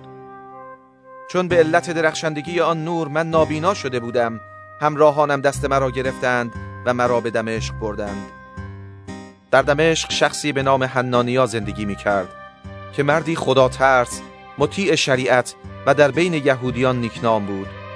او پیش من آمد و در کنار من ایستاد و گفت ای برادر شاول بینا شو.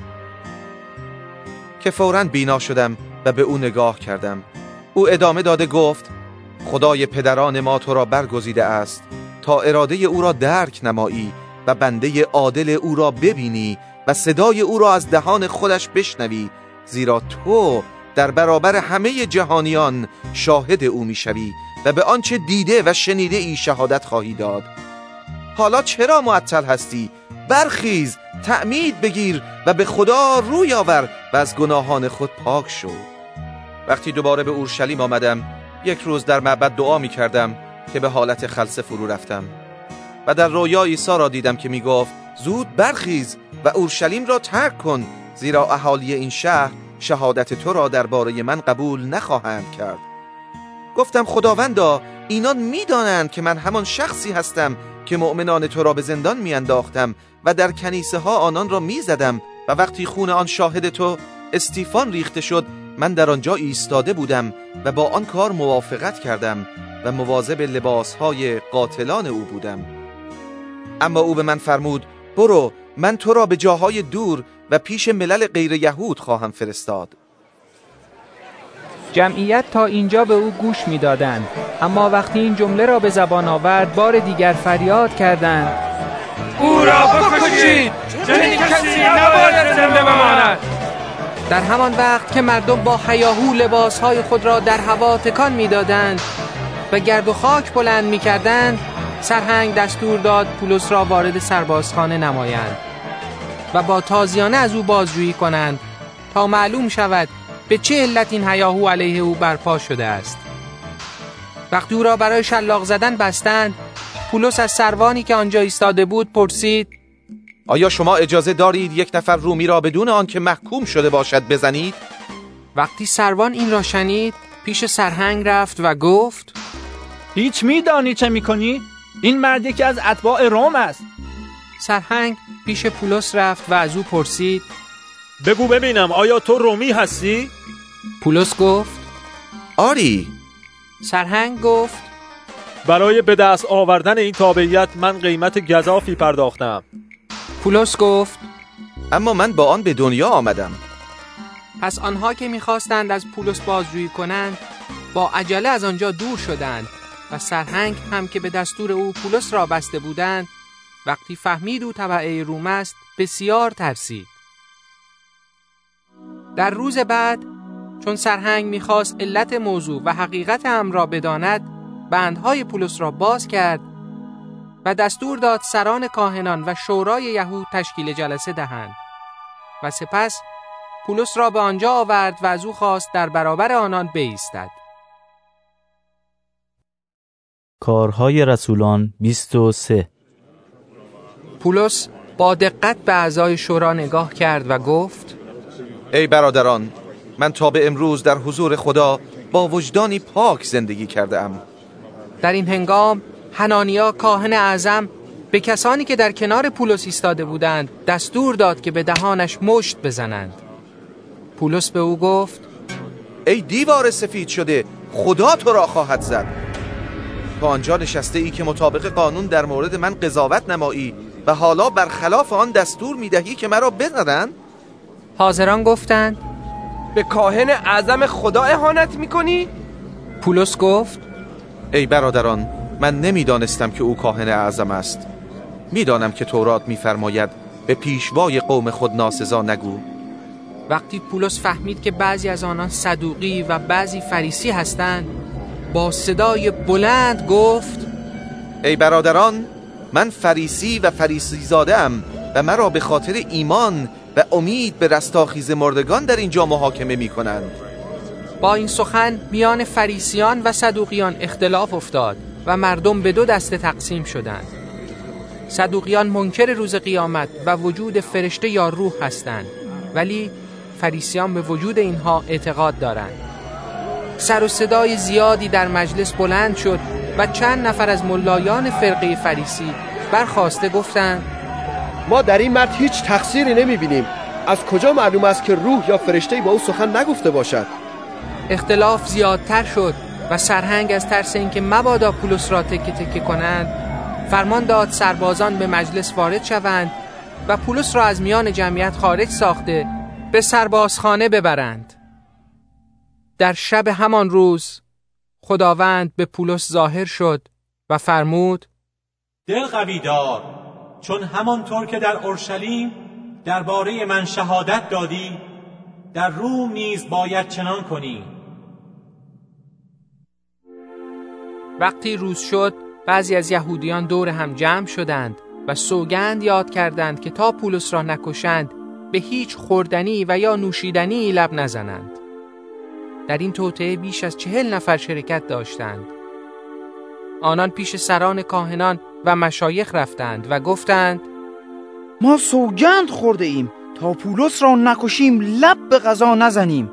بنابراین شما و اعضای شورا به بهانه اینکه می‌خواهید در سوابق پولس تحقیقات بیشتری نمایید از سرهنگ تقاضا کنید او را فردا پیش شما بیاورد. ما ترتیبی داده ایم که او را قبل از اینکه به اینجا برسد بکشیم. اما خواهرزاده پولس از این توطعه با خبر شد. و به سربازخانه رفت و پولس را مطلع ساخت. پولس یکی از افسران را صدا زده گفت این جوان را پیش سرهنگ ببر می‌خواهد موضوعی را به عرض او برساند. سروان او را پیش سرهنگ برد و به او گفت پولس زندانی به دنبال من فرستاد و تقاضا کرد این جوان را پیش شما بیاورم. او می‌خواهد موضوعی را به عرض برساند. سرهنگ دست او را گرفته به کناری کشید و محرمانه از او پرسید چه می‌خواهی بگویی؟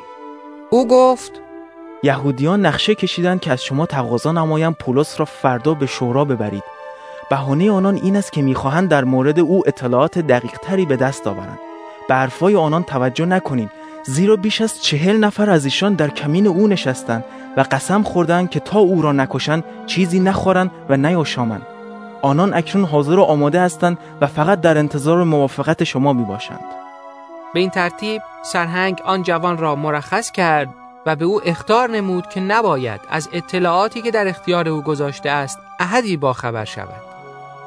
سپس سرهنگ دو نفر سروان را صدا زد و به آنها گفت دویست سرباز پیاده و هفتاد سوار نظام و دویست نیزه‌دار آماده کنید تا امشب ساعت نه به قیصریه بروند و چند اسب برای پولس حاضر کنید تا به این وسیله او را سالم به فلیکس فرماندار تحویل دهید. او نامه ای هم به این مضمون نوشت.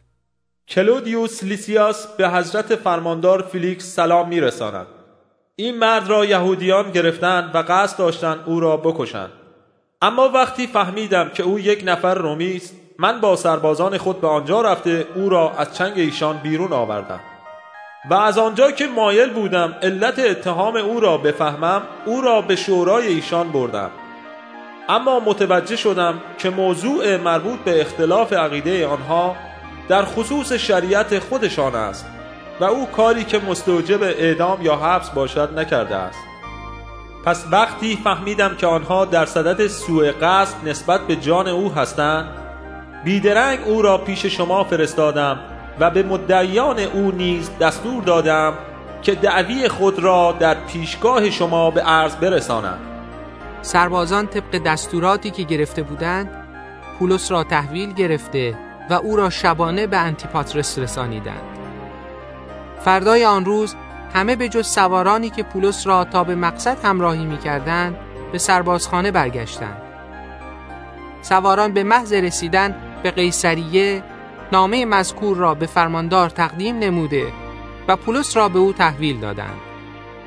فرماندار وقتی نامه را خواند از پولس پرسید که اهل کدام استان است و چون فهمید که اهل قیلیقیه است به او گفت وقتی مدعیان تو برسند به دفاع تو گوش خواهند داد و فرمان داد او را در کاخ هیرودیس تحت نظر نگاه دارند کارهای رسولان 24 بعد از پنج روز هنانیا کاهن اعظم به اتفاق چند نفر از مشایخ و یک وکیل دعاوی به نام ترتولوس به قیصریه رسیدند و شکایت خود را علیه پولس به اطلاع فرماندار رسانیدند. وقتی پولس را احضار کردند، ترتولوس شکایت خود را این طور شروع کرد. ای فیلیکس حضرت عجل توجه به اینکه در ایام زمامداری شما و در سایه اقدامات ارزنده‌ای که برای بهبود وضع ملت ما به عمل آورده اید از نعمت امنیت کامل برخوردار هستیم وظیفه خود می‌دانیم پیوسته و در هر جا سپاسگزاری عمیق خود را تقدیم آن جناب بنماییم. و اما برای اینکه زیاد مصدع نشویم تقاضا دارم با آن لطف همیشگی خودتان به عرایز مختصر ما توجه فرمایید. به ما ثابت شده است که این شخص یک آشوبگر فاسدی است که در سرتاسر عالم میان همه یهودیان اختلاف انداخته و سردسته بدعتگزاران ناصری است و حتی سعی می‌کرد معبد پاک ما را آلوده گرداند. اما ما او را دستگیر کردیم و می‌خواستیم مطابق قانون خودمان محاکمه کنیم. ولی لیسیاس فرماده آمد و با زور او را از دست ما گرفت و به مدعیان او دستور داد به حضور شما بیایند. اگر خود شما از او بازجویی نمایید حقیقت ادعای ما برایتان روشن خواهد شد یهودیان تمام حرفهای ترتولوس را در این باره تأیید کردند. وقتی فرماندار به پولس اشاره کرد، او به این اتهامات جواب داده گفت: با اطلاع از اینکه شما سالیان درازی است که بر این ملت دادگستری می کنید، با اطمینان خاطر در حضور شما از خود دفاع می کنم. حقیقت امر بر شما معلوم خواهد شد. از روزی که من به زیارت اورشلیم رفته بودم، بیش از دوازده روز نمیگذرد و هیچ کس مرا ندیده است که در معبد بزرگ و یا در کنیسه ها و یا در داخل شهر با احدی مباحثه کنم و یا مردم را به گرد خود جمع نمایم برای اثبات اتهاماتی که علیه من میآورند هیچ گونه مدرکی در دست ندارند اما در حضور شما اعتراف می کنم که در پرستش خدای پدرانمان طریقه ای را که آنان بدعت می‌خوانند پیروی می نمایم من به هرچه در تورات و نوشته های انبیا آمده است اعتقاد دارم. من همان امیدی را به خدا دارم که خود اینها دارند و آن این است که هم برای نیکان و هم برای بدان قیامتی در پیش است. بنابراین با چنین امیدی نهایت کوشش خود را می کنم که در همه احوال در برابر خدا و انسان وجدان آسوده ای داشته باشم. من پس از سالیان دراز به اورشلیم رفتم تا اعاناتی برای ملت خود ببرم و قربانی بگذرانم. در معبد پس از انجام مراسم تطهیر مشغول این کارها بودم. نه جمعیتی به دور من جمع شده بود و نه اقتشاشی در کار بود که چند تن از یهودیان استان آسیا مرا در آنجا دیدند. و به نظر من ایشان هم باید در اینجا پیش شما حاضر شوند. تا اگر از من شکایتی دارند خودشان آن را اظهار نمایند. یا اینها بگویند که وقتی در حضور شورا ایستاده بودم چه خطایی از من سر زده. جز اینکه در میان آنان با صدای بلند گفتم من به خاطر ایمان و امید به رستاخیز مردگان در اینجا محاکمه می‌شوم فلیکس که خودش از این طریق اطلاع کاملی داشت محاکمه را به تعویق انداخت و گفت من فتفای خود را موکول به آمدن سرهنگ لیسیاس می کنم و به یک سروان دستور داد که پولس را تحت نظر بگیرد و تا اندازه او را آزاد بگذارد و مانع آمد و رفت دوستان او که برای رفع احتیاجاتش می آمدند نشود. چند روز بعد فلیکس با دروسله همسر خود که زنی یهودی بود به آنجا آمد و دنبال پولس فرستاد و به سخنان پولس درباره ایمان به مسیح عیسی گوش داد. اما وقتی دنباله سخن به نیکویی، پرهیزکاری و کیفر آینده کشیده شد فلیکس حراسان شد و اظهار داشت اجالتا کافی است هرگاه فرصت مناسبی دست دهد باز هم دنبال تو میفرستم در عین حال از پولس توقع پول داشت و به همین دلیل غالبا او را احضار می کرد و با او گفتگو می نمود. پس از دو سال پورکیوس فستوس جانشین فلیکس گردید. فلیکس چون می‌خواست رضایت یهودیان را جلب نماید پولس را همچنان در زندان نگه داشت. کارهای رسولان 25 فستوس سه روز بعد از آنکه زمام امور را در دست گرفت از قیصریه به اورشلیم رفت. سران کاهنان و رهبران یهود اتهامات و دعاوی خود را علیه پولس به اطلاع او رسانیدند و از فستوس تقاضا کردند که به آنان لطفی نماید و پولس را به اورشلیم بفرستد. آنان در کمین بودند تا او را بین راه به قتل برسانند. فستوس پاسخ داد پولوس در قیصریه تحت نظر است و خود من به زودی به آنجا برمیگردم. بنابراین کسانی از شما که برایشان مقدور است با من به آنجا بیایند و چنانچه این شخص خطایی کرده است علیه او اقامه دعوا نمایند. فستوس در حدود هشت یا ده روز در اورشلیم به سر برد و سپس به قیصریه مراجعت کرد. روز بعد در دادگاه حضور یافت و دستور داد پولس را آوردند. وقتی پولس وارد شد، یهودیانی که از اورشلیم آمده بودند دور او را گرفتند و اتهامات سختی علیه او ذکر کردند که قادر به اثبات آنها نبودند. پولس از خود دفاع کرده گفت من نه نسبت به شریعت یهود مرتکب خطایی شده ام و نه علیه معبد یا قیصر اقدامی کرده ام. اما فستوس که مایل بود مورد توجه یهودیان قرار گیرد رو به پولس کرد و گفت آیا می‌خواهی به اورشلیم بروی و در آنجا در حضور خود من محاکمه شوی؟ پولس جواب داد من همکنون در دادگاه قیصر یعنی در آن جایی که باید محاکمه شوم ایستاده ام.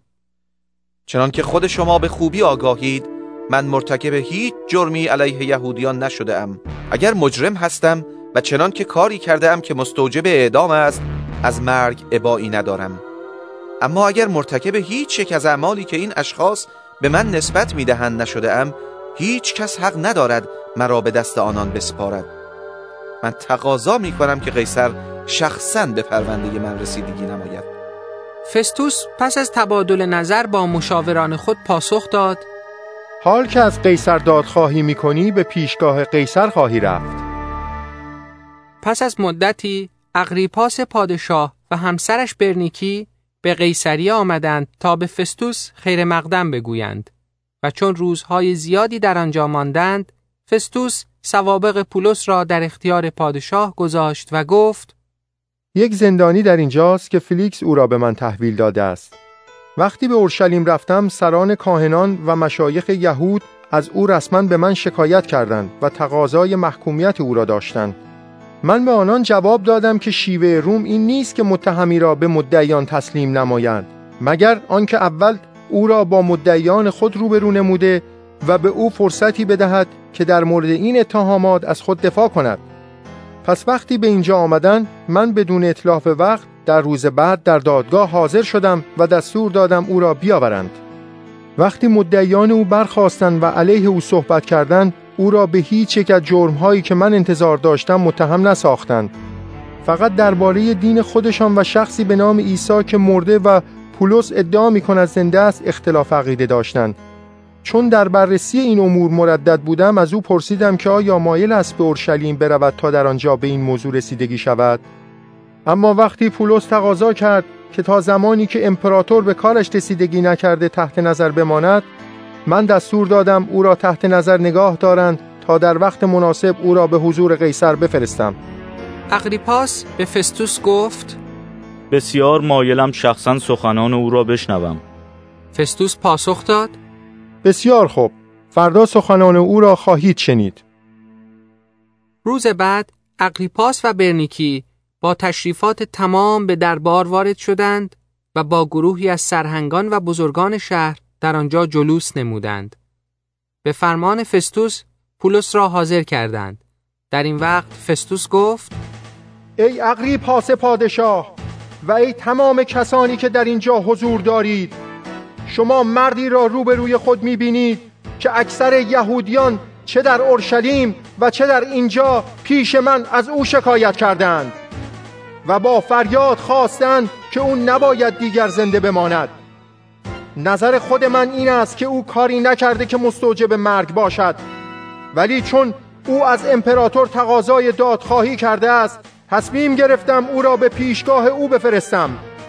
و چون مطلب مخصوصی ندارم که به امپراتور بنویسم او را در اینجا پیش شما و مخصوصا به حضور شما ای اقری پاس پادشاه آوردم تا در نتیجه این بازجویی مقدماتی بتوانم مطلبی تهیه نموده برای او بنویسم. زیرا معقول به نظر نمی رسد که یک زندانی را بدون مدارک کافی به نزد امپراتور بفرستم. کارهای رسولان 26 اقریپاس خطاب به پولس گفت ما به تو اجازه می دهیم که از خود دفاع کنی پولس دستهای خود را گشود و از خود چنین دفاع کرد. ای اقریپاس پادشاه برای من کمال خوشبختی است که امروز در پیشگاه آن حضرت در خصوص شکایاتی که یهودیان از من دارند به دفاع برمیخیزم. و بیشتر از این خوشوقتم که آن جناب به همه آداب و رسوم یهودیان و اختلافات بین آنان آشنایی کامل دارید. تمنا دارم لطف فرموده به عرایز بنده توجه نمایید. همه یهودیان به خوبی می‌دانند که جوانی من چگونه گذشته است و می‌دانند که از همان ابتدا چگونه در بین ملت خودم و در اورشلیم زندگی کردم آنان مرا از اول می شناختند و اگر بخواهند می توانند آن را تصدیق کنند آنها می دانند که من عمری را در فریسیگری یعنی پیروی از دقیق ترین فرقه های دین خود گذرانده ام و حالا به خاطر امید به آن وعده که خدا به پدران ما داده است محاکمه می شوم. این همان وعده است که دوازده طایفه ما امید دارند که روزی انجام آن را ببینند و از صمیم قلب شب و روز عبادت می کنند آری به خاطر همین امید است که یهودیان از من شکایت کرده اند ای پادشاه چرا به نظر آن جناب محال می آید که خدا مردگان را زنده گرداند؟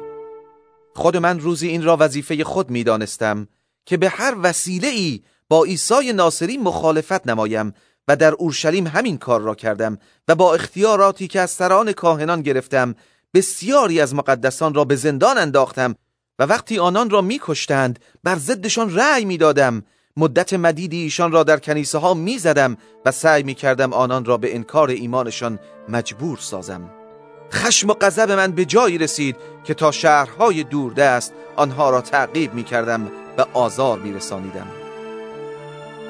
در چنین حالی با داشتن اختیارات تام و دستوراتی از جانب سران کاهنان به دمشق می رفتم که در هنگام ظهر در بین راه ای پادشاه نوری روشنتر از نور خورشید به دور من و همسفرانم تابید همگی به زمین افتادیم بعد من صدایی شنیدم که به زبان عبری به من می گفت ای شاول شاول چرا بر من جفا می کنی؟ بر میخها لگت زدن کار آسانی نیست. پرسیدم خداوندا تو کیستی؟ خداوند گفت من همان ایسایی هستم که تو به من جفا میرسانی. بلند شو و روی پای خود بیست. من به تو ظاهر شدم تا تو را به خدمت خود منصوب کنم. تو باید درباره آنچه امروز دیده ای و آنچه در آینده خواهی دید شهادت دهی.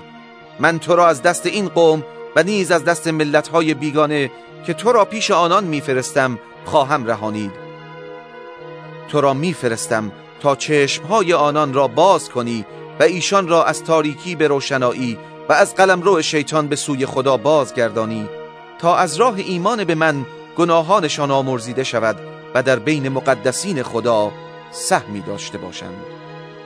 بنابراین ای عقلی پاس پادشاه من نسبت به رویای آسمانی نافرمانی نکردم بلکه اول به یهودیان ساکن دمشق و اورشلیم و سرتاسر یهودیه و سپس در میان ملل غیر یهود اعلام می کردم که باید توبه کنند و به سوی خدا برگردند و طوری زندگی کنند که شایسته این توبه باشد. به همین دلیل یهودیان مرا در معبد گرفتند و می‌خواستند مرا بکشند. اما به یاری پروردگار امروز در اینجا ایستادم و به همه به کوچک و بزرگ شهادت می‌دهم و چیزی جز آنچه انبیا و موسی از پیش خبر داده اند به زبان نمی آورم یعنی مسیح باید متحمل درد و رنج شود و نخستین کسی باشد که پس از مرگ زنده می شود تا طلوع نور را به این قوم و ملل دیگر اعلام فرماید. وقتی دفاع پولس به اینجا رسید فستوس فریاد زد. ای پولس عقلت را از دست داده ای؟ زیادی علم تو را دیوانه کرده است. پولس پاسخ داد خیر عالی جناب فستوس دیوانه نیستم بلکه در کمال هوشیاری عین حقیقت را بیان می کنم. پادشاه از این چیزها اطلاع دارند و من می توانم آزادانه پیش آن جناب صحبت کنم. فکر نمی کنم در این باره چیزی از نظر ایشان دور مانده باشد زیرا هیچ یک از آنها در خفا صورت نگرفته است ای اغری پاس پادشاه آیا شما به انبیا عقیده دارید؟ می‌دانم که عقیده دارید اغریپاس به پولس گفت خیال می‌کنی به این زودی می‌توانی مرا مسیحی کنی؟ پولس گفت از خدا می‌خواهم که دیر یا زود نه تنها حضرت عالی بلکه جمیع کسانی که امروز سخنان مرا میشنوند مثل من بشوند. البته نه مثل من در این زنجیرها. آنگاه پادشاه از جا برخاست و فرماندار و برنیکی و بقیه حاضران هم برخواستند وقتی از تالار بیرون رفتند به یکدیگر گفتند این شخص کاری که مستوجب اعدام یا حبس باشد انجام نداده است. اقریپاس به فستوس گفت اگر از قیصر دادخواهی نکرده بود می توانست آزاد شود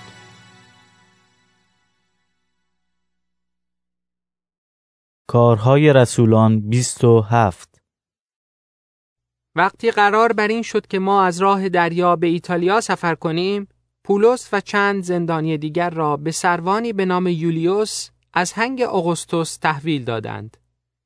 به کشتی ادرامیتینی که عازم بندرهای استان آسیا بود سوار شدیم و حرکت کردیم و آرسترخوس مقدونی از اهالی تسالونیکی همراه ما بود.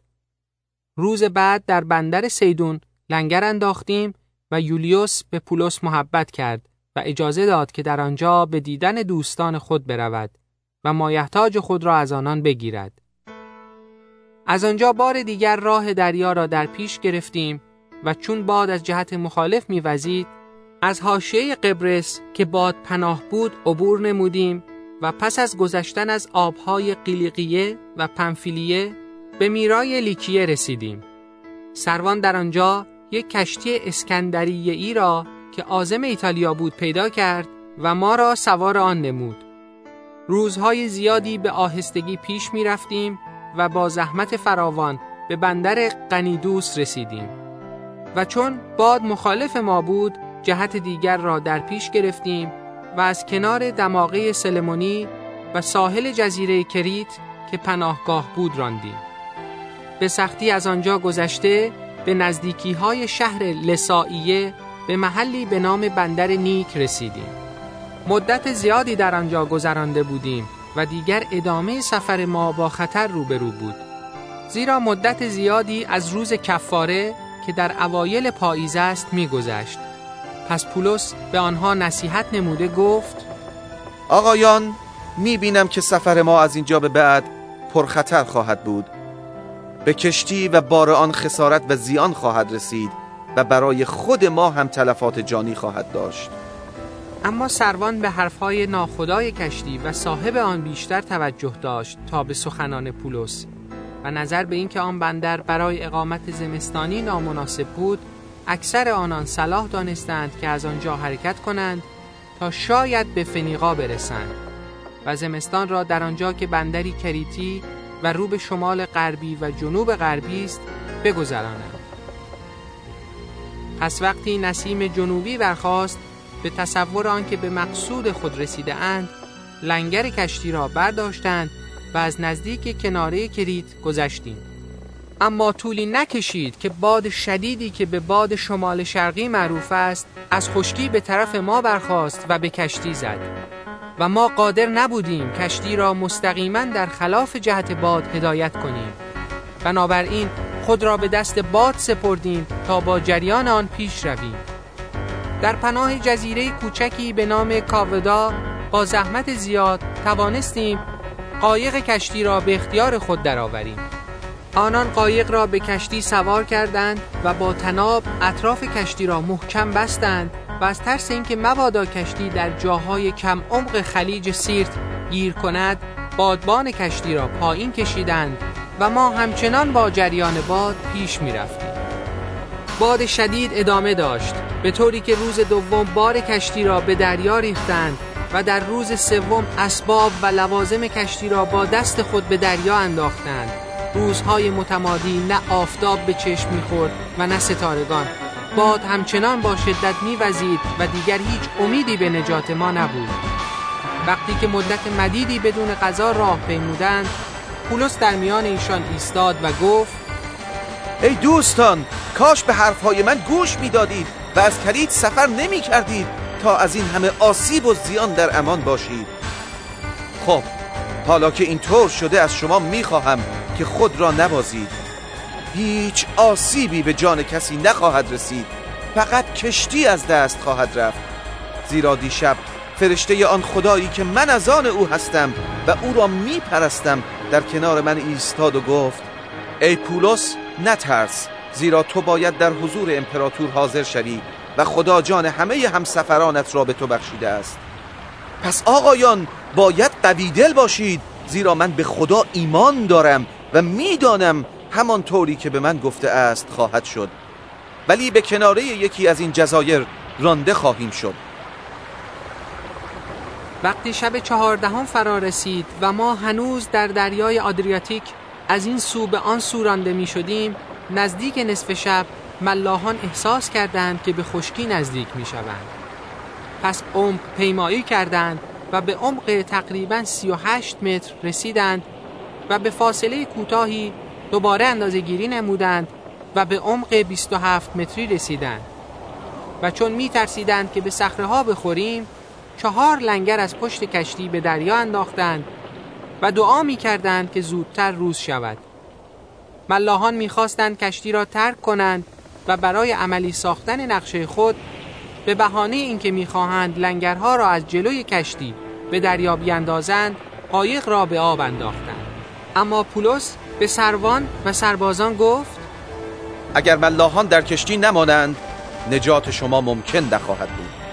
پس سربازان تنابهای قایق را بریدند و آن را رها کردند. کمی قبل از سپیده دم پولس به همه اصرار می‌کرد که چیزی بخورند. او گفت امروز چهارده روز است که در بلا تکلیفی به سر می‌برید و چیزی نخورده اید تمنا دارم چیزی بخورید زیرا نجات جان شما بسته به آن است. مویی از سر هیچ یک از شما کم نخواهد شد. با این سخنان نان را برداشت و در حضور همه آنان پس از آنکه خدا را شکر نمود پاره کرد و شروع به خوردن نمود. پس همه قوی دل گشتند و غذا خوردند. تعداد ما در کشتی جمعا 276 نفر بود.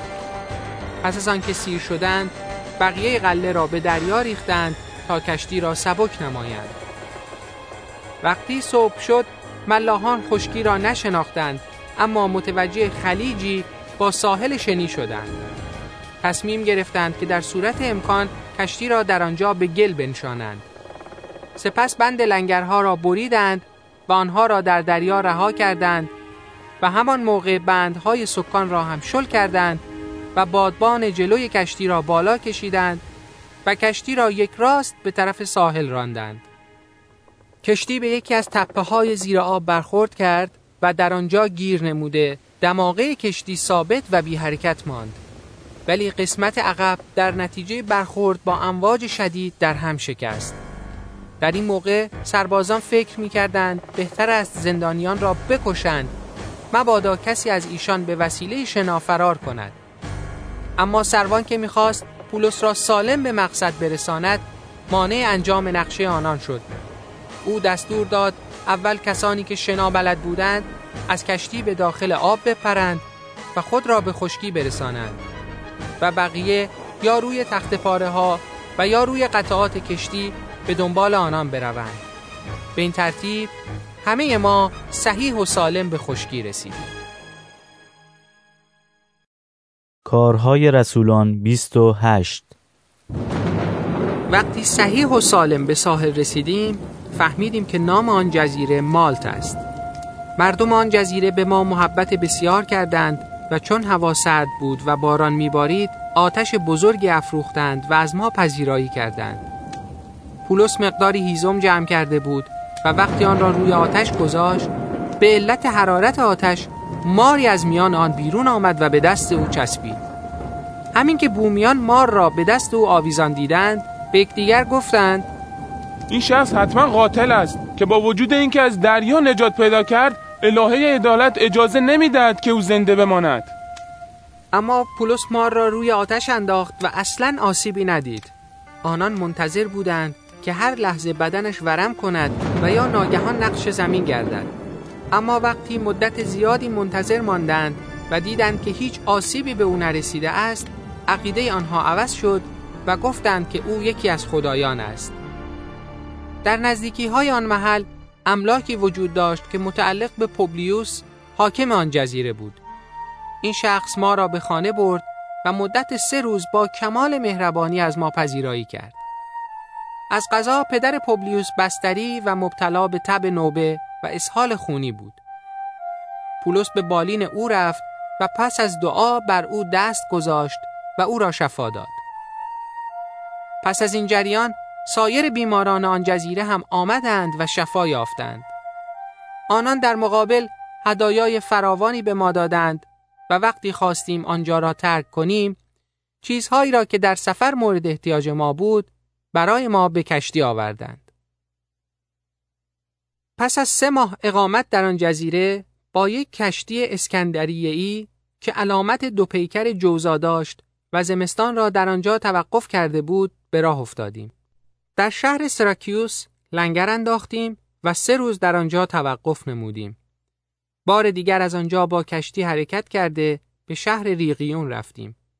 بعد از یک روز باد جنوبی برخاست و دو روز طول کشید که به بندر پوتیولی رسیدیم. در آنجا برادران را پیدا کردیم و به دعوت آنان مدت یک هفته در آنجا ماندیم و به این ترتیب به روم رسیدیم. مسیحیان آن شهر وقتی شنیدند که ما در راه هستیم تا بازار آپیاس و دهکدهی به نام سمیخانه به استقبال ما آمدند و چون پولس آنان را دید خدا را شکر نمود و دلگرم شد. وقتی به روم رسیدیم پولس اجازه یافت که با یک نگهبان رومی در خانه جداگانه زندگی کند. بعد از سه روز پولس رهبران یهودیان آنجا را دعوت کرد و وقتی آنها جمع شدند به ایشان گفت ای برادران من که هرگز عملی علیه ملت و یا آین پدرانمان انجام نداده ام در اورشلیم دستگیر و تسلیم رومیان شدم رومیان از من بازپرسی نمودند و می‌خواستند مرا آزاد سازند زیرا پی بردند که من هیچ کاری نکرده ام که مستوجب مرگ باشم. اما یهودیان مخالفت کردند و من هیچ راهی نداشتم جز این که از امپراتور دادخواهی نمایم. البته من هیچ شکایتی هم علیه ملت خود ندارم. به این سبب از شما دعوت کردم تا شما را ببینم و با شما گفتگو کنم زیرا من به خاطر همان امیدی که اسرائیل دارد به طوری که می‌بینید گرفتار زنجیرم. به او گفتند هیچ نامه ای درباره تو از یهودیه به ما نرسیده است و از برادران ما هم کسی به اینجا نیامده است که درباره تو گزارشی داده باشد و یا سخن بدی به زبان آورده باشد. اما ما مایل هستیم عقاید و نظرات تو را از زبان خودت بشنویم. آنچه ما درباره این فرقه جدید می‌دانیم آن است که همه از آن ایراد می‌گیرند. پس روزی را تعیین کردند و عده زیادی برای دیدن او به منزلش آمدند او به تفصیل از صبح تا شب درباره پادشاهی خدا برای آنها سخن گفت و کوشید با مراجعه به تورات موسی و نوشته های انبیا آنان را نسبت به عیسی متقاعد سازد. بعضی از آنها سخنان او را قبول کرده ایمان آوردند ولی دیگران در بی ایمانی خود باقی ماندند آنها بدون آنکه بین خودشان توافقی حاصل شود متفرق گشتند. اما قبل از رفتن آنها پولس اظهار داشت روح القدس به وسیله اشعیا نبی به پدران شما چه خوب گفته است. پیش این قوم برو و به آنها بگو. بسیار خواهید شنید ولی درک نخواهید کرد. و پیوسته خواهید نگریست ولی نخواهید دید. زیرا دلهای این قوم سخت و گوشهایشان سنگین و چشمانشان بسته شده است. مبادا با چشم خود ببینند و با گوش خود بشنوند و با قلب خود بفهمند و برگردند و من آنان را شفا بخشم پس بدانید که این نجات الهی در اختیار غیر یهودیان گذاشته شده است و آنها آن را خواهند پذیرفت چون پولس این سخنان را گفت یهودیان رفتند و با یکدیگر به شدت مباحثه می کردند. پولس دو سال تمام در منزل اجارهی خود زندگی کرد و در خانهاش به روی همه باز بود. او پادشاهی خدا را اعلام می کرد و درباره عیسی مسیح خداوند بسیار سریح و بدون هیچ مانعی تعلیم می‌داد.